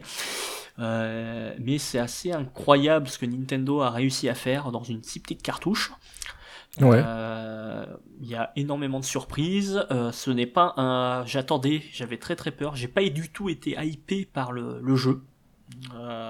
J'hésitais vraiment à le prendre quand il est sorti, parce que j'attendais un 1.5. J'attendais un gros DLC. Et au final, non. Le jeu propose bien plus que ça et montre que Nintendo a su se renouveler. Donc c'est pas un 1.5 quoi. T'as plus d'heures de jeu que Muffin, j'ai l'impression. Pour moi, il y a beaucoup plus que du 1.5. Okay. Le jeu s'ouvre, sait s'ouvrir. Alors, je reprendrai rapidement et sans rentrer dans le détail. Et je le pense, beaucoup pensent que Elden Ring s'est inspiré de Breath of the Wild. Je pense que Tears of the Kingdom s'est inspiré d'Elden Ring. Et de très belle façon, justement. Ah ouais, et en plus, il apporte des mécaniques. Bon, maintenant, à l'heure actuelle, tout le monde a pu le voir sur Internet. Voilà, il y a beaucoup de craft et de construction. Oui. Mais on peut très bien passer outre cet aspect construction. D'accord, ouais. C'est simplement un petit point, mais je pense qu'on aura l'occasion d'y revenir plus en détail. Et toi, alors bah, moi, ça n'a pas beaucoup changé. Moi, je travaille. Ah oui, bah bien sûr. Plus, hein. Parce que mois de mai, le mois de mai, il y a du férié en veux-tu en voilà. J'écris pas mal de chroniques là pour le podcast. Par contre, j'ai diminué récemment mon temps de jeu de façon presque drastique, parce qu'une fois passé l'excitation d'avoir une nouvelle console de jeu et on a envie de tout essayer, voilà. Non, bah voilà, moi je me suis concentré sur un seul jeu. Moi je continue mon petit Day Night 2. Là je commence à pouvoir grappiner, puisqu'il y a du grappin, et faire du paraval comme Link. Hein. Donc voilà, c'est normal. Moi je continue. Moi quand il s'agit de sauter partout comme un petit lapinou, d'immeuble en immeuble, et torturer vraiment les pauvres zombies, les renégats, qui n'ont pas demandé grand chose, moi je suis là. Je pense que je m'autoriserais une petite incartade pour un petit jeu de l'été, genre Dead Island 2, qui me fait un peu de l'œil. Bah tiens, hein. Pourquoi pas, encore du zombie. Pourquoi pas. Ah bah oui, du zombie, moi c'est mon dada, je suis avec des charentaises avec eux, hein, je suis très bien. Non, en fait, surtout c'est... Surtout, c'est que je commence à tâter du JDR en fait. Donc, avec un fameux jeu dont on en a parlé, avec Critical Sanctuaire saison 1. Et il s'avère que pour moi c'est une première, et bah, j'adore ça en fait. J'aime beaucoup être le MJ. Et bah, là j'ai hâte d'accompagner plusieurs joueurs pour une quête héroïque. Et ouais, c'est plutôt cool ça, franchement. C'est plutôt cool. Faut qu'on recherche, hein. Il y a peut-être un JDR avec des camions. Ah, et jeu de plateau, quitte à parler jeu de plateau aussi, et pour rester dans notre thématique poète camion, les plus anciens doivent se souvenir de Car Wars, donc un jeu de bagnole et aussi de camion, parce que vous pouvez avoir du camion, et, ou de la moto, hein, mais dans un univers post-apo, et pour des batailles sur les routes, ou dans des arènes, où on pouvait customiser notre pilote, notre camion, à la limite du jeu de rôle, parce que moi je l'ai joué à l'époque, et je l'ai dérivé en jeu de rôle, justement, pour proposer un petit peu autre chose, mais c'est un jeu qui est incroyable, et qui mériterait une réédition à l'heure actuelle. Ah ouais, bah pourquoi pas. Parce que là, je sais pas combien ça doit coûter une boîte de Car Wars, mais et son extension turbochargeur, mais c'était un jeu bien agréable. Par contre, il fallait de la place. Hein. On est sur un jeu qui peut très vite vouloir se battre avec un Warhammer niveau espace ça peut prendre. Parce que bah oui, tu peux ajouter, soit tu joues sur une arène et l'arène va te prendre une bonne table pour mettre en place, soit tu peux faire de la route. Moi c'est ce que je faisais, c'est tu mets des tronçons de route, et on jouait même avec un système de hasard, on lançait un dé qui sélectionnait notre morceau de route suivant.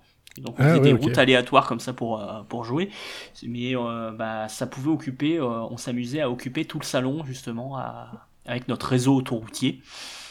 Savoir que bah oui, parce que bien évidemment on pourrait très bien retirer les morceaux de route au fur et à mesure, mais certains s'amusaient à aller faire demi-tour pour aller récupérer et piller les bagnoles qu'ils avaient explosées, donc on était obligé de garder les morceaux précédents. Mais c'est un jeu franchement très très très agréable, et encore une fois, hein, s'il y a un éditeur de jeu là qui voudrait nous le ressortir, je suis sûr que ça prendrait bien. Ok, bon bah mon cher Bruno, on y est arrivé. Hein, l'Arlésienne, enfin, on l'a fait cet épisode poète camion. C'est ça, ouais. Bon, bah non, on va sans blague grivoise, rien du tout. Eh, on est trop fort. Eh ben, on était vachement sage. Hein. Ouais. Oh là là. Ouais. Mais même ça, c'est parce qu'il n'y a pas le reste de l'équipe pour. Mais non, mais ça c'est parce qu'il n'y a pas le reste de l'équipe pour parler avec nous. Oui, c'est ça. Ouais. Il y aurait certains éléments de l'équipe, et ben voilà, ça aurait dérivé, et voilà. Ah oui, oh là oui. Oh là oui, malheureux. Ah bah oui, parce que là, pour ce coup-là, évidemment, on est à distance, hein, Bruno et moi. Bah oui. Mais le jour où, évidemment, tu feras un présentiel avec nous, oui, alors là, ce sera autre chose. Ce sera différent. Tu pourras pas faire des longues phrasées comme tu l'as fait, là. C'est pas possible. Bon les petits amis, en espérant que l'émission vous a plu, retrouvez les liens de celle-ci sur g4u.lepodcast.fr. Et puis et les gens, on vous fait des bisous les gens. Salut, salut. Bisous et à très bientôt.